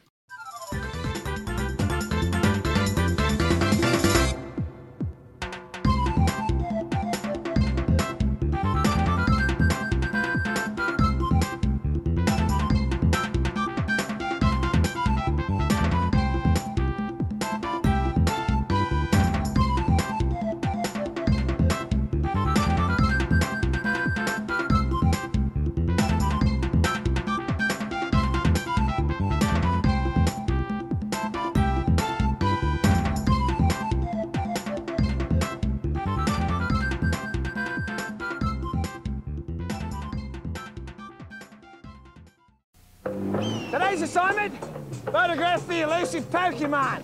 How do you do it? You're gonna be fast. Ah! You need a keen eye, the best equipment, and lightning quick reflexes. No, you don't. All you need is Pokemon Snap, the first Pokemon game for N64. Find them, frame them, and shoot. You can even bring your Snap cartridge to a participating Blockbuster video and print out stickers of your favorites. Doesn't look like they're coming out today. Hard luck. Pokemon Snap, gotta catch them. Eteenpäin urakassa palataan näihin pykälää parempiin Pokemon spin-off-peleihin, ja seuraavaksi vuorossa olisi Pokemon Snap. N64 jälleen kerran siirrymme, ja HAL Laboratorin kehittämästä spin-off-pelistä olisi tällä kertaa kyse. Körpipelejä ja muuta kivaa, muun muassa sitä häljiltä kovasti löytyy, että tuttu studio varmaan on jälleen kerran kyseessä. Tämä peli oli vähän tämmöinen oma tarinansa tämän kehityksen kanssa, että tähän aika erilaisena tuotteena sai alkunsa. Tätä piti alun perin tulla Nintendo 64 DD-lisälaitteelle kehittää, jossa oli näitä nettiominaisuuksia ja muuta muistilisäystä ja tämmöistä ekstra kivaa, jossa oli siis sitten tosiaan Ja, no, mä mainitsinkin jo, tämän sitä saa kun rupeaa, ei suostu lukemaan omaa tekstiensä, vaan yrittää päässä käännellä nämä sanat vielä omaa järjestyksensä. Joo, mutta tosiaan ei ollut tarkoitus olla alun perin Pokemon-peli ollenkaan, vaan toi tiimi oli kehittämässä tämmöistä satupohjasta peliä Jaakko ja Povuvarsi tarinasta, jossa tämä valokuvaus oli kumminkin pääosassa, mutta tuo peliidean toimivuus sitten herätti kuitenkin sen verran epäilyksiä, että tuo projekti päätettiin laittaa tuon Pokemonin kuoriin, niin sitä kautta sitä myyntilukuja lähteä vahvistamaan, ja myöhemmin jopa tämä sitten tämä 64DD-suunnitelma kaatui kokonaan, koska tuo lisälaite myöhästyi niin paljon, tai sehän on vähän semmoinen välipäivitys suorastaan, eikä lisälaite, jos tarkkoja olla, ja sitä muutenkin sitten ää, julkaistiin niin rajoitettu määrä ja ainoastaan tuolla Japanissa, niin sen takia tuossa tehtiin ihan vain perus N64-peli. Kehityksessä apuna oli myöskin Pax Softenica sekä Nintendo.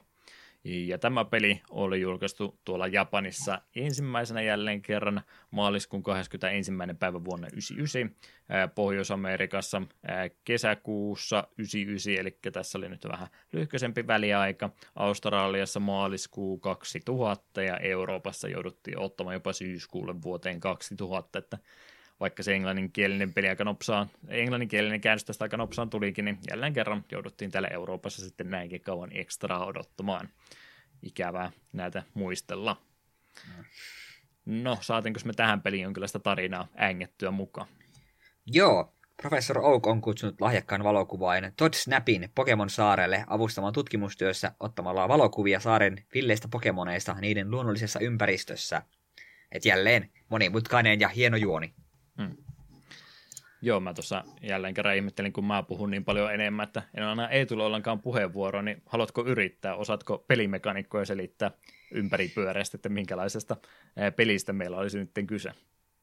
Joo, tämähän on siinä mielessä erikoinen tapaus, että tässä pelissä liikutaan tällaisella Zero One-nimisellä ajoneuvolla, joka kuljettaa häntä raiteita pitkin.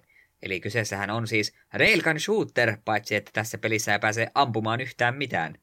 Paha ja, Jep. Sitten kuitenkin kun vesiteit, vesiteitsin liikkuessa tosin pystyy hiukan liikkumaan sivuttaissuunnassa ja hidastamaan virran mukana liikkumista. Ja analogiohjauksella liikutellaan kameraa ja sulla on kamerassa vaan rajallinen määrä filmiä, että sun kannattaa vähän aina sitten miettiä, että hitto, pitäisikö hän kentän lopulle säästellä muutama shotti, jos siitä tuleekin jotain hienoa nähtävää. Ja kentän lopuksi sitten Professor Oak. Professori Oakille voit näyttää jokaista Pokemon-tyypistä yhden kuvan, niin valitset niistä aina sen parhaan, mistä saat parhaat kehut. Ja... Tota, välillä pistän sullekin tauko. Jop. niin, niin, mitä tässä on, että pelejä käydään läpi, niin tähän on itse peliidealta varmaan kaikkein rajoitetuin näiden spin-off-pelien joukosta. Onko tämä kumminkaan, tuntuuko tämä rajoitetulta peliltä, kun joudut näin raiteilla sitten kumminkin pelissä, pelissä liikkumaan paikasta toiseen? No jossain määrin joo, mutta mutta tietyt railgun shooteritkin on varsin hauskoja, niin ei se välttämättä huono asia ole. Se mm. sitten, jos täl, vien sinulta tämä liikkuminen, niin jos se sitten mahdollistaa sinulle keskittymisen muihin asioihin, niin sehän voi olla ihan vain hyvä asia. Joo, ja se, se oma haasteensa tuohon peliin nimenomaan tuo se, että se Zero vaan tuossa sun ajoneuvossa liikkuu tasaista tahtia, että sä et voi sitten jäädä paikalle vaan kyttämään, ää, niin kuin luontokuvaettekin sitten on siellä – ojan pohjalla 12 tuntia ottamassa sitä sopivaa hetkeä, vaan tässä sitten täytyy myöskin siinä liikkeen aikana niin va- va- varautua siihen, että se hyvä kuva tulee nyt tässä kohtaa. Ja jos mä sen nyt missaan, niin mulla ei sitten enää toista yhtä hyvää tilaisuutta sitä varten tuo, että siinä mielessä se pelin vaikeustaso on oikeastaan tuohon linkattu. Tässä ei siis mitään muuta panosta sinänsä ole, että ei voi vain rotkoa ajaa tai muuten mm. onnistua peliä lukitsemaan semmoiseen häviötilanteeseen, vaan se vaan on tämmöinen, että – kevyt peli ja joudut siinä sitten eh, tilanteen mukaan reagoimaan, mitä ympärillä tapahtuu.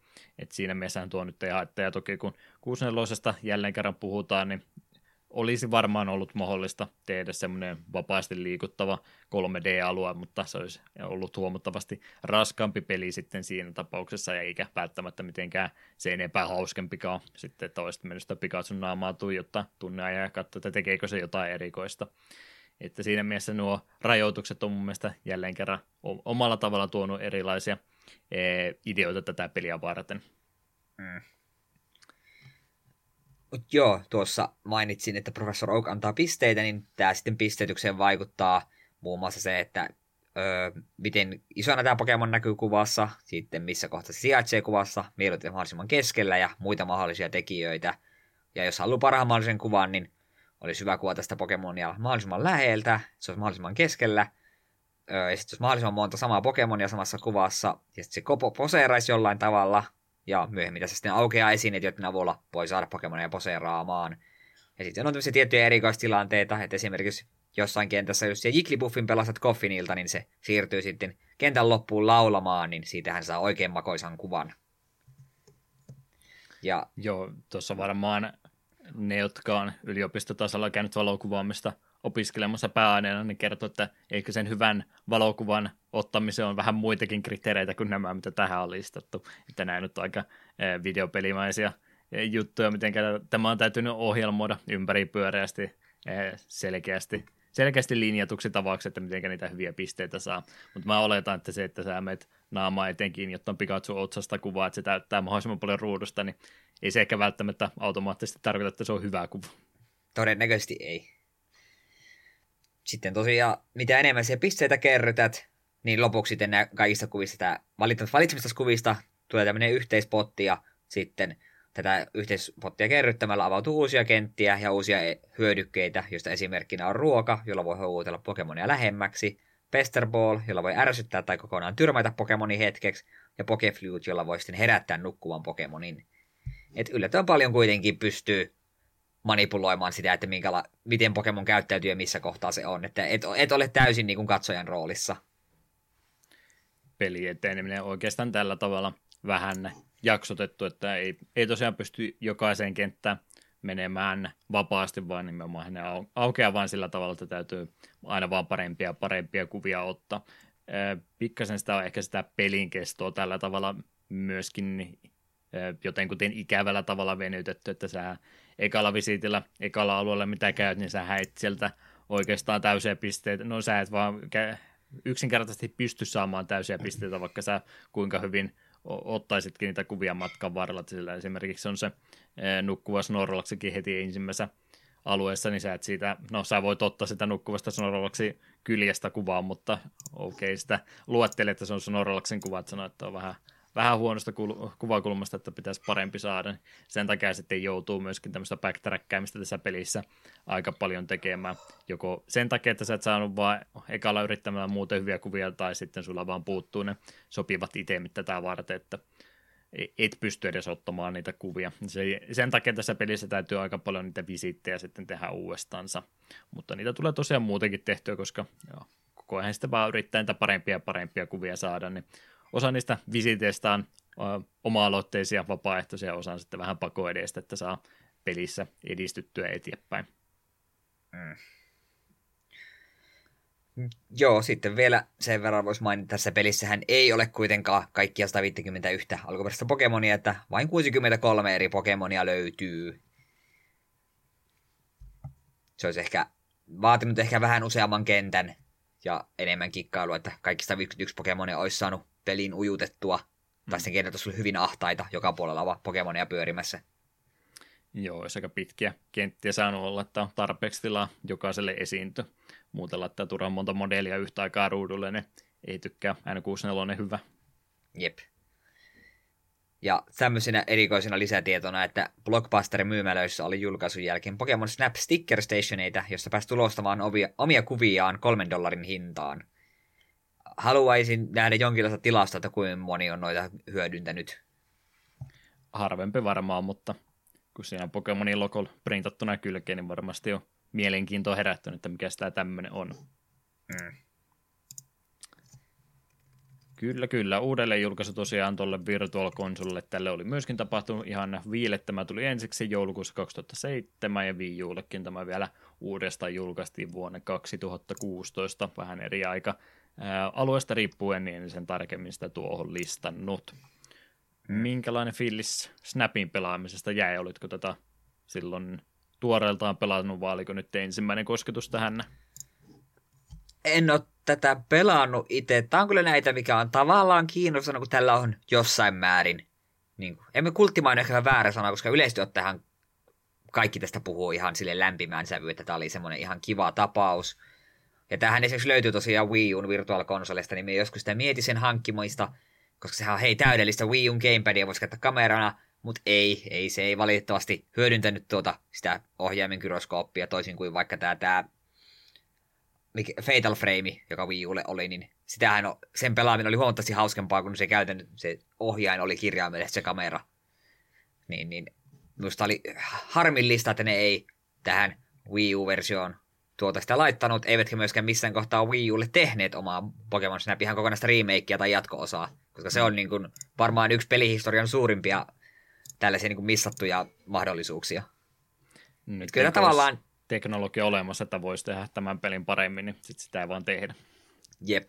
Ja tavallaan kyllä niin kuin, on kyllä monesti miettinyt, että jos tämä Switchille vaikka tulisi joskus jossain muodossa, niin voisi sen ehkä napata, että vaikka ei liiketunnistusta tai liikeohjausta saiskaan, niin ihan vaan, että tämä on niin moni on kuitenkin kehonut, että tämä on oikeasti ihan kiva pikkupeli, niin silleen kiinnostaa, mutta ei ole vastannut aikaisiksi vielä. Hmm.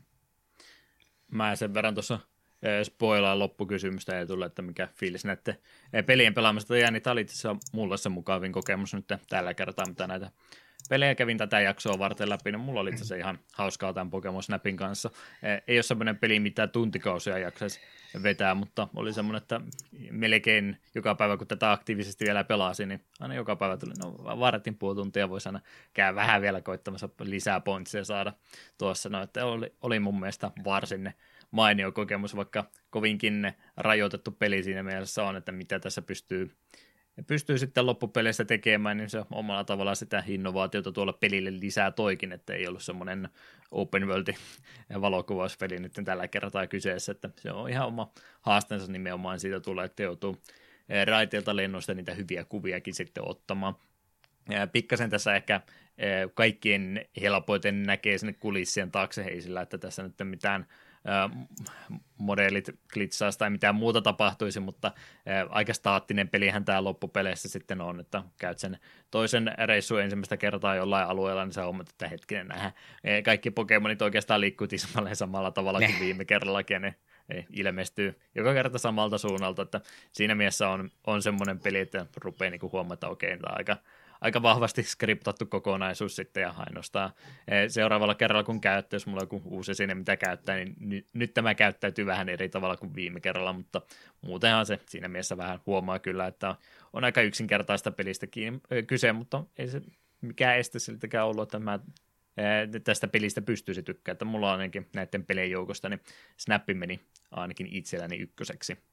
Hmm että suosittelen kyllä ehdottomasti kokeilemaan, jos sitä pääsee jossain vaiheessa testaamaan. Ja nyt sitten voi semmoisena uutena pelinä julkaista ja laittaa vaikka sitten kamera omaksi lisälaitteeksi.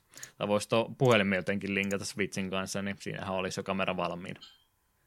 Eikös tuo Switchillä olisi joku labosysteemi tuonkaan jossain määrin toimiva? Miksipä ei? Hmm. Kunhan an... kastele sitä. Ei vaan pidä antamaan Nintendolle, ide- Nintendolle ideoita, että eiköhän tuo labo nyt on nähty ja kuultu. Hmm. Ja tuohon Pokemon Go ympärillähän olisi voinut laittaa, että tämmöinen ARG-versio Pokemon Snapista, siinä on vaan se ongelma, että menet vähän naapurin pihaturhan paljon kuvailemaan, niin saattaa tulla naapurin isäntä sitten mottaamaan sua otsaan, mutta muuten voisi toimia. Eikö saa kuvaa vähän lisää pisteitä, kun siinä on sekä sulonen Bulbasauri ja sitten vihainen vanha ukko. Mm extra pisteitä professori Oukelta, jos Pokemon Jep. niistä kahdesta on keskellä kuva.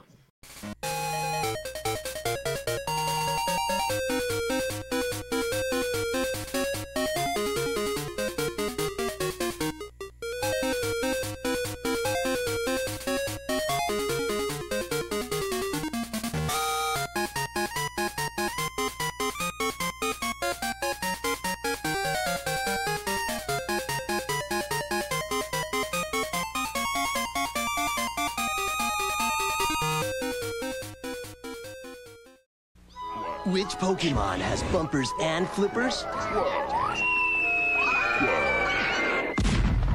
All of them. Introducing Pokemon Pinball, now with its own Rumble feature for Game Boy Color. The new way to catch 'em all.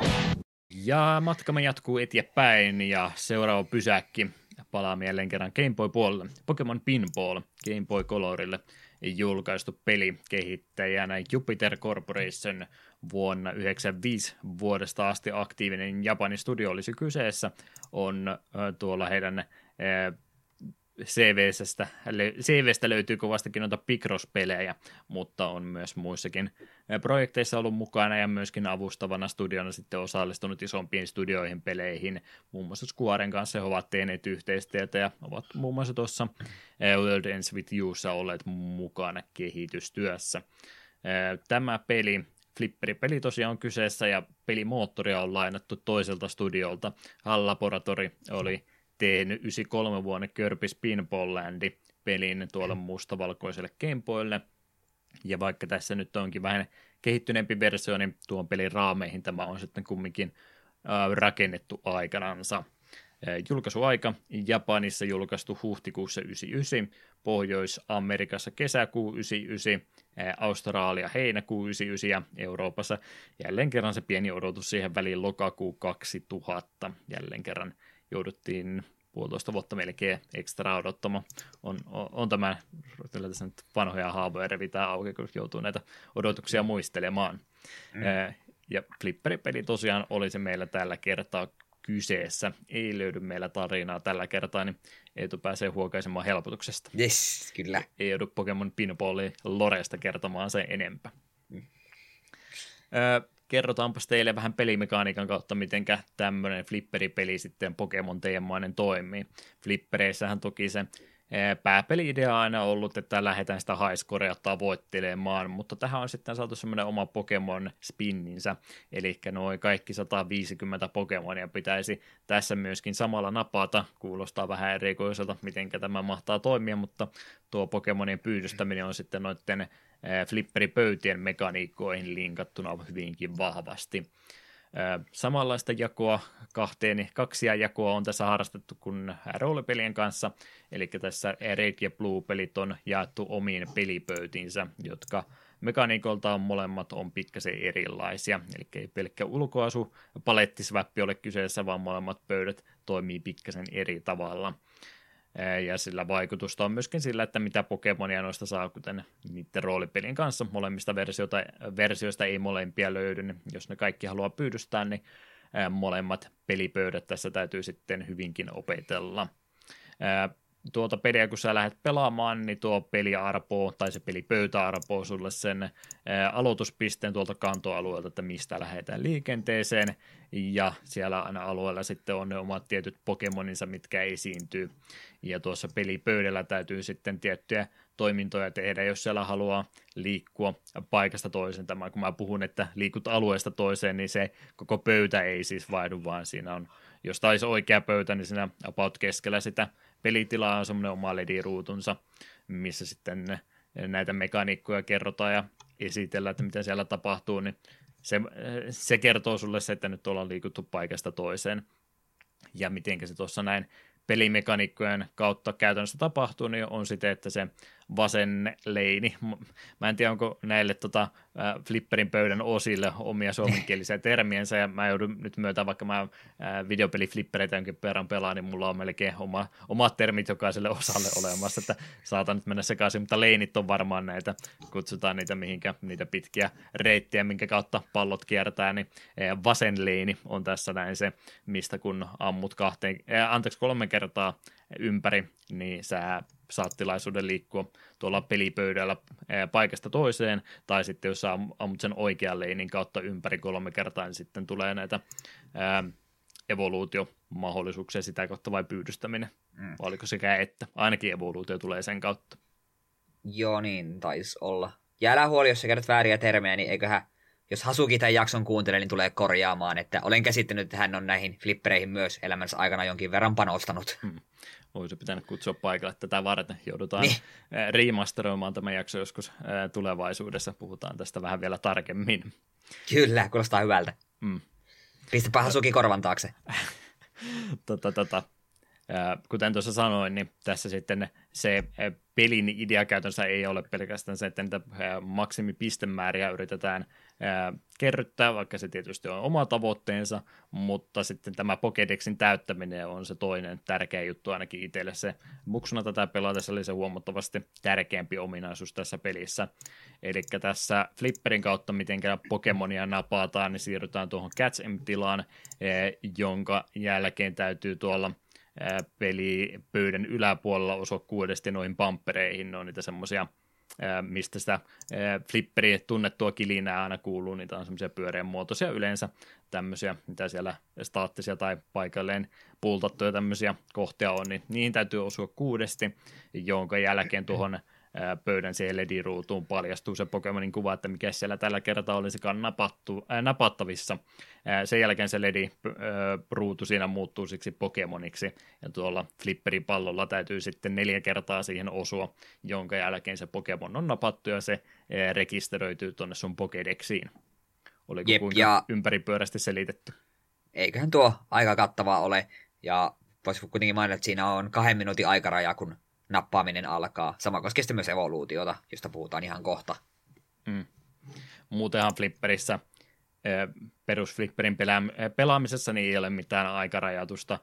Tietysti aloitteleva flipperin pelaaja vaan huitoo ja toivoo, että se pallo pysyy siellä näin, mutta vähän kokeneempi flipperin pelaaja yrittää – yrittää aika tarkasti tehdä asiansa metodisesti, opetellut trikkisottensa ja muut todella hyvin, niin siinä mielessä tähän on vähän tuommoista ekstra haastetta laitettu, että ihan niin paljon, no se kahden minuutin aikaraja on aika antelias kumminkin, mutta ei ihan loputtomasti ole aika, että tämmöinen pieni ää, kiire sulla tässä kumminkin on, että et voi ihan ihan kaikkia aikaa tässä käyttää sen Pokemonin nappaamisen, vaikka siinä on tuolla tavalla aikarajoituskin siihen hommaan laitettu mukaan pikkasen sitä ja hopun tuntua on yritetty ilmeisesti sillä tavalla saada tuohon mukaan. mitä muuta tämän flipperin kautta pääsee tekemään, niin pääsee tosiaan sitten näitä napattuja Pokemonia evolvaamaankin matkan varrella. Kuten tuossa sanoin, niin nyt oli se oikea leinin kautta ammutaan pallo kolmasti ympäri ja sen jälkeen avautuu tilaisuus lähteä noita Pokemonejakin kehittämään muodosta toiseen. Ja vähän samalla tavalla kuin tuossa äsken oli tuo oma mekaniikkansa, niin nyt on ehkä pikkasen tässä evoluutiopuolessa tuota e, pelipöytää ja sen jokaista elementtiä hyödynnetty paremmin. Sinne ilmestyy tuommoisia EXP e, kokemuspisteitä antavia kohtia. Nyt täytyy sitten tiettyyn kohtiin tuossa pöydässä osua, saada tuota kokemusta kerättyä tätä e, Pokemonia varten tarpeeksi sen jälkeen, kun niitä on sopiva määrä kerätty, niin ammutaan pallo tuohon eh, jälleen kerran about pöydän keskelle ilmestymään koloon, ja sen jälkeen Pokemoni muuttaa muotoansa joo, tuosta noista pöyvistä ja niiden ominaisuuksista pystyisi paljon tarkemminkin puhumaan, mutta mun täytyy tässä kohtaa tosiaan se mainita, minkä takia ää, mä tästä pelistä silloin muksuna tykkäsin niin kovastikin. Ää, jonkin verran olin flippereitä tätä ennen pelannut myöskin, ei todellakaan mitenkään hyvä näiden kanssa ollut, mutta mulle ne ää, flipperipelit oli oikeastaan tätä ennen ja oli ne oikeastaan tämän jälkeenkin vielä – enemmänkin just semmoista, että okei, mä vaan huidon näitä tota, mailoja tässä mahdollisimman paljon, että mä vaan yritän sen pallon pitää liikenteessä, eikä mulla ollut mitään sen isompaa suunnitelmaa flipperin pelaamista, että kunhan vaan yritin äh, pysyä, äh, tota, yrittää pitää pallon pelattavissa mahdollisimman kauan, ja mulla ei mitään muuta ajatusta ollut siinä, niin mulle tämä Pokemon Pinball oli oikeastaan semmoinen ensimmäinen kosketuspohja siihen, että näissä flipperipöydissä oikeasti on niin kuin semmoinen joku oma tavoitteensa, eli noissa siis kun perus flipperipöydissä, niin niissä on yleensä kanssa oma ideansa, että okei, mun täytyy tehdä tämä asia nyt ja mun täytyy lyödä tonne seuraavaksi ja yrittää näitä kertoimia ja muita äh, kerryttää sitten sitä kautta enemmän ja sen kautta se highscore muodostuu. Niin tässä näin, vaikka se highscore oli, oli, oli oikeasti jo olemassa, niin se ei siitä huolimatta ollut ainakaan itselle koskaan se pääjuttu tässä näin, vaan nimenomaan kun Pokemon-pelistä tämä kumminkin oli kyse ja Flipperin-pelistä toissijaisesti ainakin itselle se ikäisenä, niin, niin nyt oli niin kuin ensimmäinen tilaisuus vähän enemmän perehtyä tuohon Flipperin toimintaan, että okei, tämä on nyt jotain muutakin kuin vain sitä, että yritetään pelata tätä mahdollisimman kauan, vaan nyt täytyy niin sitä koko pöytää vähän tarkemmin tarkastella joka ikistä elementtiä, mitä siitä löytyy, ja sitä kautta niin oli semmoinen no, ainakin olisi halunnut sanoa, että oli semmoinen oivalluksen hetki, että okei, näin se flipperi toimii. Ehkä se meni muksuna kumminkin vielä näin äh, jonkin verran sitten ylihiiliseen, että mä en osannut sitä vielä samaa ideaa hyödyntää, kun vasta aikuisella noiden muiden PC-simulaattoreiden tai flipperikokoelmien kautta, niin ehkä siinä vaiheessa sitten vihdoin viimein avautui, mutta se olisi voinut avautua tämän Pokemon Pinballingin kautta ihan hyvin. Oliko sä tätä silloin aikanaan pelannut vai oliko nyt vasta semmoinen ensimmäistä kertaa, kun tarkastelit tätä paremmin? Kyllä tätä on tullut pelailtua. Jos en ihan väärin muista, niin alaikäisellä kaverilla, jolla oli tosiaan myös sekä Game Boy että Pokemon Red, minun mielestä sillä oli myös tämä pinball, että ihan oikealla pelikasetillakin olen tätä jonkin verran pelannut ja olen kenties jotain muita keinoja kautta itsekin sitä sitten ihan kotikoloissakin pelaillut ja minä en ole flippereitä sille suuri ystävä, että ne on näitä tällaisia pelejä, että välillä niitä jaksaa sille hetken pelata, mutta tätä jakso kuitenkin jonkin verran enemmän, ihan vaan koska tässä oli se Pokemon-teema. Se oli jotenkin se, että tilaisuus, oi vitsi, että tuossa Squirtleilta me pääsen nyt nappaamaan, että jos me pelaa oikein hyvin, niin me saan kehittää sen plastoiseksi asti, niin se oli jotenkin semmoinen kiva lisä tämä flipperi. On, tämä on myös just näitä pelejä, mitä on mietitty, että tähän pitäisi joskus paneutua taas uudelleen. Et silloin ainakin pentuna, kun Pokemon buumi oli kovimmillaan, niin tämä oli oikein mukava tapaus. Mm. Joo, tämä ei ole ihan semmoinen niin mahdottoman härski rahastuskeino ollut, että tässä on, on oikeasti ihan hyvällä tavoin tapaa sitten Flipperi sekä Pokemon on onnistuttu yhdistämään. Tykkään siinä mielessä tästä pelistä kyllä ainakin kohtuullisen verran. Öö, mm.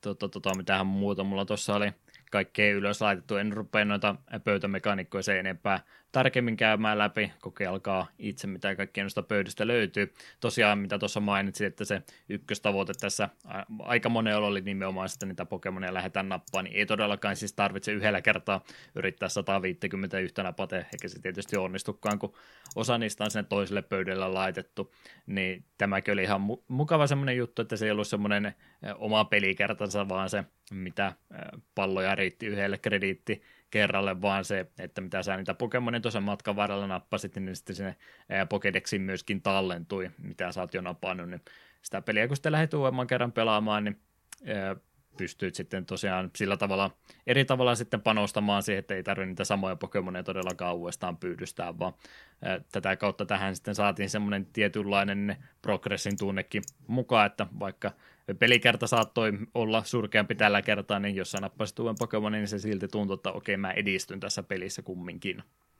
Jep.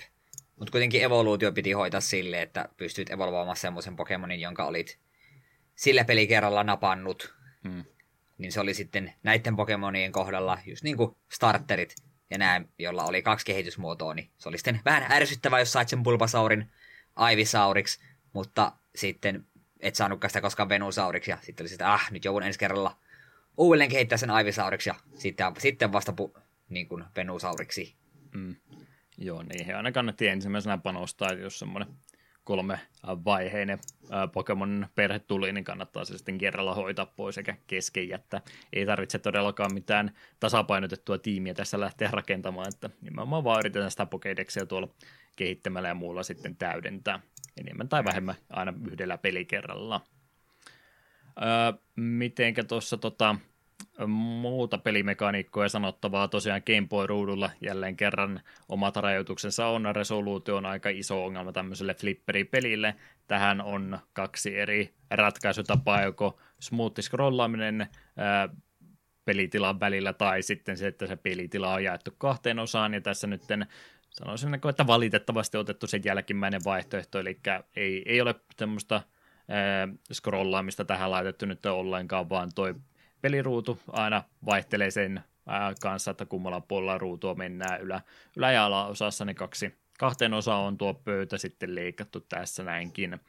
Ää, tuliko tästä ongelmaa sulla?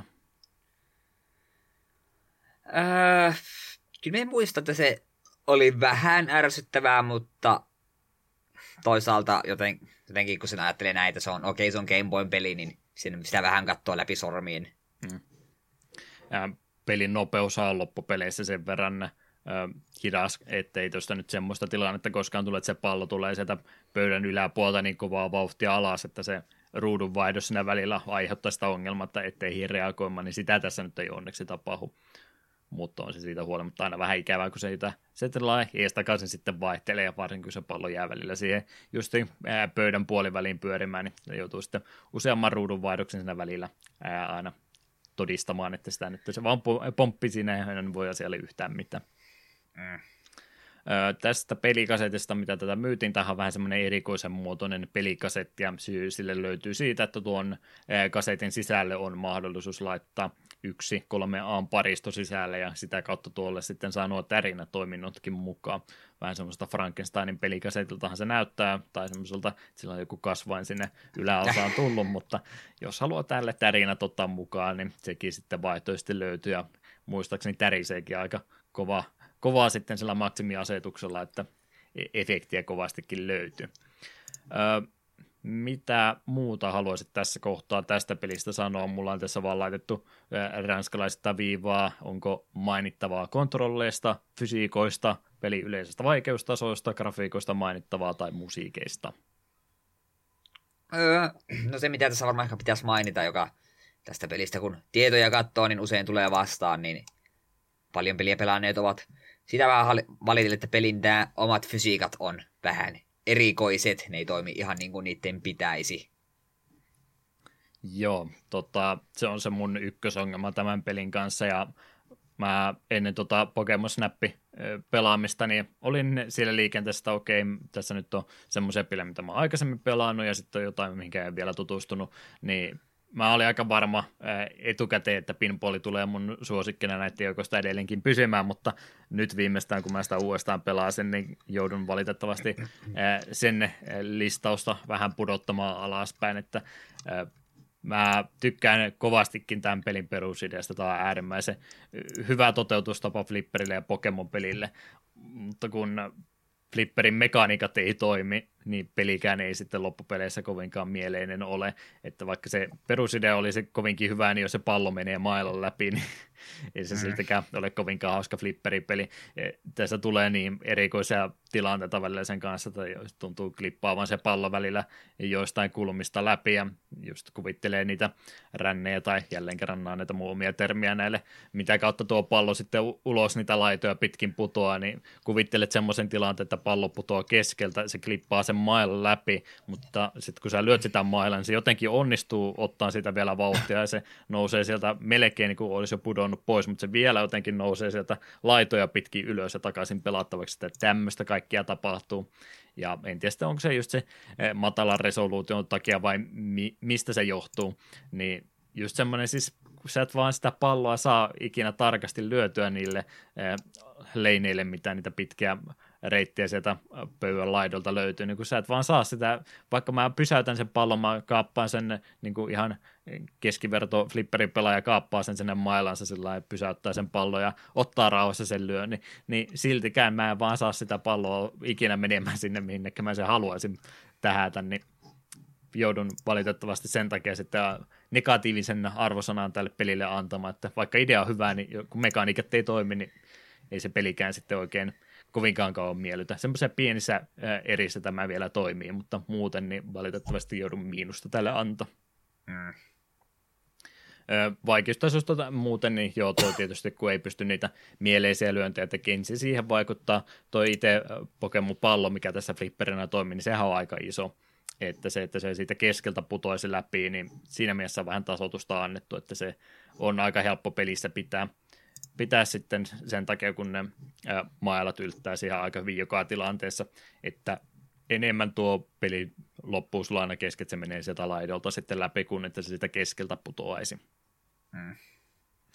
Graafisesti ihan hyvän näköinen, ei mitään valitettavaa siinä näin. Tässä on sitten mahdollisuus tätä peliä pelata tuon alkuperäisenkin Game kautta mustavalkoisena tai lime vihreä mustana, miten sitä nyt grafiikkaa kuvailisikaan. Siinä pieniä muutoksia tehty sitten, että pystyy kyllä alkuperäiselläkin pelaamaan, mutta jotain tekstureja siellä on sitten lähdetty muuttamaan. Mutta ihan Game Boylla, kun tätä pelaa, niin tarpeeksi nätin näköinen on ja niitä Pokemon-elementtejä tuohon otettu mukaan ja sen mukaan nuo pöydätkin teemoitettu, niin mm. ihan, ihan näppärä. Valitettavasti se pelitila on vaan aika pieni, niin niitä pöydän mekaniikkoja on aika rajoitetusti sitten tähän onnistuttu mahduttamaan.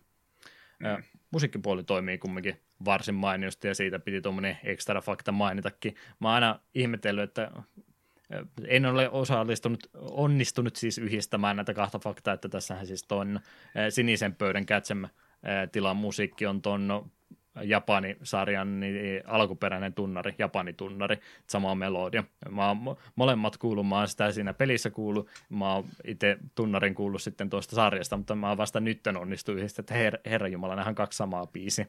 Toinen vaan instrumentaali versio sitten toisesta. Muuta tämmöistä pientä mainittavaa, tosiaan 150 oli tässä vaan napattavissa.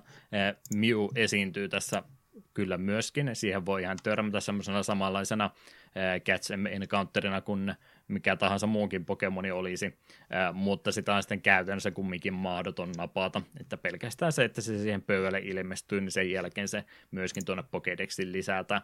Se on koodattu sillä, että se voisi napata, mutta ne on näitä ohjelmointilukuja, oliko sitten 1204 kertaa siihen pitäisi onnistua osumaan kahden minuutin aikana, niin valitettavasti Oho. se kuulostaa vähän semmoiselta, että ei, ei taida onnistua edes huijaamallakaan. Mm. Mutta joo, siinä nyt ainakin enimmät tuosta pinpoolista sanottu. Mulla vähän valitettavasti jäi paha maku suuhun tästä pelistä, vaikka mä muistan, että mä tästä lapsena kovastikin tykkäsin. Tuossa juurikin kun tämä jakso on julkaistu, niin edellisessä perus- takapelkkyjaksossa justiin muistelin, että tämä oli semmoinen kokemus tämän pelin kanssa, että tuli tuolla VPKssa vielä harrastettua jonkin verran, ja meillä oli semmoinen viikonloppu harjoitus tai kahden päivän yön yli kestävä tämmöinen oma leirikokemus sitten laitettu tuolla paloasemalle ja muista, että kaverilla oli tämä Pokemon Pinball mukana. Tämä oli siihen aikaan äärimmäisen kovaa pelattavaa. Välillä teki jopa enemmän tätä mieli pelata kuin itse varsinaista Pokemon-peliä, mutta tämä fiilis tästä pelistä on valitettavasti tässä vuosien varrella sitten jo karissu pois. Mutta ihan noin muuten, niin minkälainen fiilinki Eetulla jäi tämä peli ympäriltä? Äh, no, täytyy nyt myöntää, että en ole tuota ihan hetken tätä pelannut, ja vaikka nyt kovasti puhuin, että olisi kiva pitkästä aikaa kokeilla, mutta näiden sinun muistojen myötä, niin ehkä taitaa olla vaan parempi, että aika, multaa, aika kultaa muistot, että mulla on mielikuva, että tämä oli lapsena kiva pelata ja tämä oli hauska peli, niin ehkä on parempi, että me annan niiden mielikuvien pysyä sellaisina. Tuo oli ihan hy- hyvä termi, toi aika multaa muistot, että kyllä tämä sinne kukkapenkkiin voisi sitten istuttaa ja toivoa, että tästä jotain parempaa kasvaisi. Se oli vahingollinen sentenset-viittaus. Mm. Joo, tämä tosiaan jatkoosa on sitten saanut Game Boy Advancella tuolta kolmoskenen aikaa Rupia Sapphire ää, tota, versio tästä tuli myöskin, että toivottavasti se olisi sitten se vähän parempi versio näistä kahdesta vähän paremmalla resoluutiolla, mutta mitä näin muita, muuten mietin näistä spin-off-peleistä, niin ää, peli, mikä on sen jatkoosan, niin se olisi toi Snappi, mutta se, mikä on se remasterin, niin se olisi oikeastaan tämä, että taas tosi hieno, mitä nyt noita Pinball Arcade ja FX3 ja mitä tämmöistä PC-alustalle tehtyä tota, tota, flipperi-simulaattoria löytyy, niin mä toivoisin, että tästä tehtäisiin vähän samassa hengessä niin tuommoinen päivitetty versio. Se olisi äärimmäisen hyvä konsepti, kun tehtäisiin vähän laajennettu, laajennetumpi pöytä tästä Pokemon Pinballista samalla mekaniikolla kumminkin, niin olisi, olisi äärettömän hieno. Tai mikä parasta, jos tästä tehtäisiin ihan oikea pelattava flipperiversio, niin olisin, jos, jos olisi tilaa, niin haluaisin sen kyllä jonnekin kulmaan pistää. Että olisi semmoinen peli, että tulisi sen kanssa kyllä vietettyä enemmän aikaa, mutta tässä muodossa niin valitettavasti ei satunnaista pelailua enempää ainakaan itsellä kestä.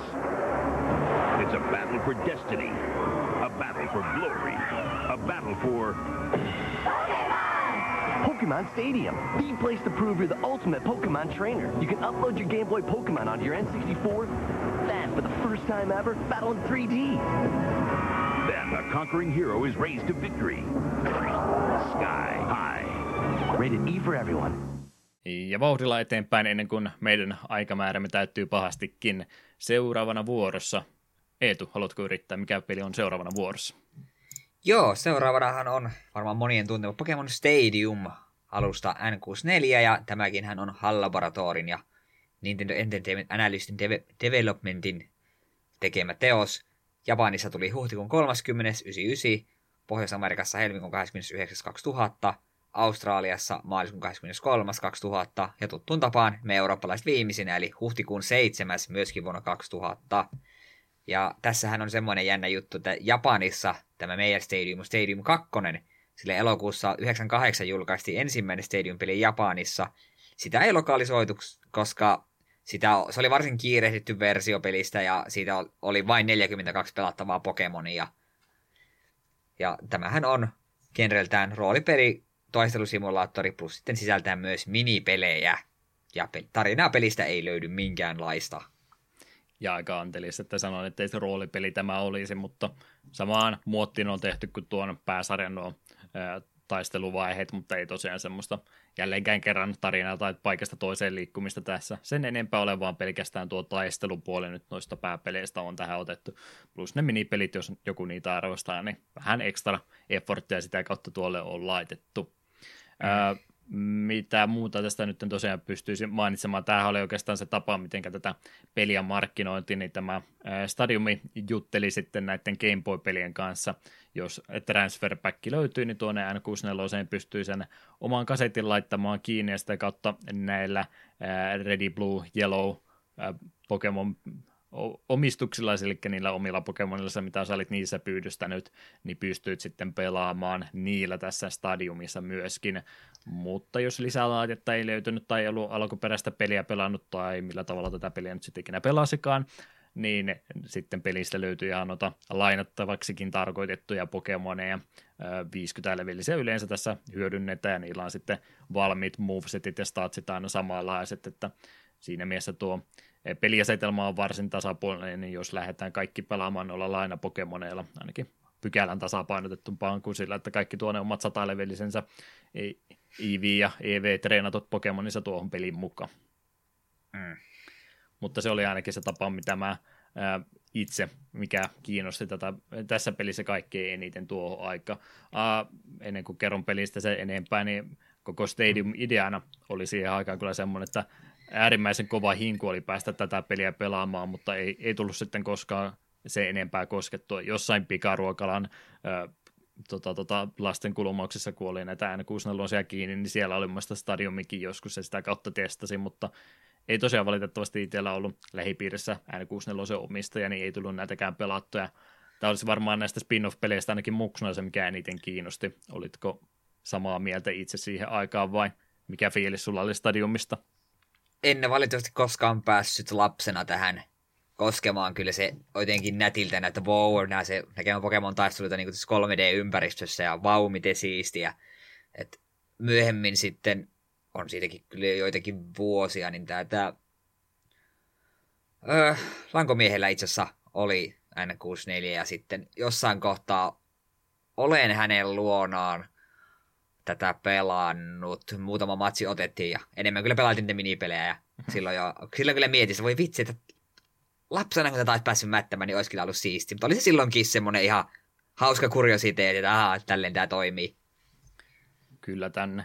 Perään äh, tuli siihen aikaan kuolla jos olisi itsellä ollut mahdollisuus äh, enemmän vaikuttaa siihen, että mitä, mitä laitteita muita löytyi, niin kyllä taisi se system selleri sitten itselleni ollut, jos se ikäisenä olisi sitä rahaa ollut sillä valmiiksi lompakossa, niin ja olisin itse saanut asiasta päättää, niin olisin kyllä erittäin mielellään N64 nimenomaan Pokemon Stadiumin sen kanssa sitten ottanut, mutta ei valitettavasti tällä, ää, tässä todellisuudessa ja aikajanassa elä tällä hetkellä. Mitä muuta tuosta kuvailua, että miten tämä peli siis toimii, eli formaatti, miten stadiumista tappelut on toteutettu, on siten, että sä kokoat sen kuuden Pokemonin tiimin, ja sitten ottelu alkaessa niistä valitaan kolme, ja kolme vs kolme on oikeastaan se formaatti, miten tässä sitten otellaan. Pelimoodeja ollaan yritetty jonkin verran enemmänkin laittaa, vaikka tappelut siltikin on näissä kaikissa aina samanlaiset. Free Battle löytyy, siellä löytyy noin yksittäiset ottelut ja käytetään tosiaan niitä 50 levelisiä Pokemonia pääsääntöisesti noilla perussäännöillä. Tai sitten jos haluaa vapaasti ottaa, niin voi sitten myöskin noita asetuksia muuttaa, jos haluaa esimerkiksi niillä omilla Pokemonilla pelata, niin voi sen levelirajoituksenkin sieltä rikki laittaa. Mm. Vastustajana on joko tietokone tai ihmispelaaja, ja ei pelkästään se, että yksi vasta yksi, ne voi itse asiassa neljä pelaajaa maksimissa olla yhtä aikaa pelaamassa. Okei, ei voi ristiin niitä komentoja antaa, mutta tällä tavalla, jos sitten harrastetaan ja laitetaan se 3v3-rajoitus, niin tässä voi laittaa siten, että samalla tiimillä kun kaksi ihmistä on, niin toinen ohjastaa kolmea niistä ja toinen kolmea niistä. Ihan mielenkiintoinen tapa tuokin toteuttaa varmaan ihan hauska illaistujastapa tuolla tavalla tuota peliä pelata. Mm. Stadium-tila löytyy, tämä on se pääpelitila tässä, eli turnausmuotoinen yksin pelitila. Täältä löytyy niitä omia kappejansa, jotka on jaettu pikapetit, Poke ja Prime Cuppiin, ja niistä kahdesta viimeisestä löytyy sitten vielä neljä eri vaikeusastetta, jos ne perus vaikeusasteltaan tuntuu liian helpoilta. Jimme Leadercastille löytyy tuolta maailmankartalta myöskin. Tässä tilassa otellaan tuota kantoalueen jokaista salipäällikköä vastaan järjestyksessä, plus siellä sitten aina kolme muuta eri kouluttajaa ennen sitä on. Ja sitten vielä Elite Four ja Rivali siellä lopussa päihitettävänä vähän semmoinen pitkäkestoisempi tapa. Mulla tulee tästä ehkä mieleen toi Mortal Kombatin turnaukset, missä vaan noustaan y- yksi ylöspäin, mutta siellä ei ole koro sitten tosiaan raivalina kumminkaan tässä versiossa. Ja panoksetkin vähän pienemmät kuin koko Earth Realmin kohtalo. Poker Realmin kohtalo on uhattuna, että nyt täytyy voittaa ei ole mitään semmoista, mutta tosiaan jos tämmöisen pisempi ää, mallisen pelimoodin jaksaa loppuasti pelata, niin tästä sitten ihan palkitaan aika hyvällä palkinnollakin, eli sä saat yhden rajoitetusti saatavilla olevista Kini ykkösen Pokemoneista – Eli jonkun startereista voit valita, nää, minkä takia nämä on hankalasti tai rajoitetusti saatavilla, niin sä saat sen yhden starterin vaan valita normaalisti, eli sä toiselta vaiha sitten kaverilta, ja onnea sille, joka onnistuu kaverin löytää, joka suostuu starterinsa vaihtamaan, niin tämä oli se vaihtoehtoinen tapa, että sä pystyt toisen starterin tätä kautta saamaan, Hitmonli tai Hitmonzanihan sä joudut myöskin pääsarjan peleissä jomman kumman palkka, niin nyt sä voit tätä kautta saada toisen, ja sitten myöskin muut, mitä saa vain yhden kappaleen Iiviin, voi ottaa vaihtoehdoksi oman äitin tai kaputon myöskin. Tähän öö, on ollut ihan näppärää tällä tavalla tehdä. Kieltämättä, puuttuuko listasta vai eikö Aerodactyl ollut myös vaihtoehtona? Ei mun Sitäkin mielestä ollut Aerodactylia ollenkaan. Aika erikois, koska senkin, sitäkin kuitenkin saa vain yhden kappaleen pelissä. Hmm ei ollut mun mielestä sitä tuohon listaan laitettu, että nämä oli ne vaihtoehdot. Joo. Sitten mitä muita pelimuotoja löytyy, Battle Now löytyy, vaihtoehto, jälleen kerran samaa perustaistelua, mutta tässä on sitten sulle ää, ajattelupuoli jätetty kokonaan tietokoneen hoidettavaksi ja tässä pelimuodissa tuo peli arpoa sitten sulle satunnaiset Pokemonit, oikein kunnon Mystery Heroes vaihtoehto tuosta pelistä siis. Ja kuten Eetu mainitsi, niin niitä minipelejäkin löytyy Kids Club-nimisestä pelimoodista.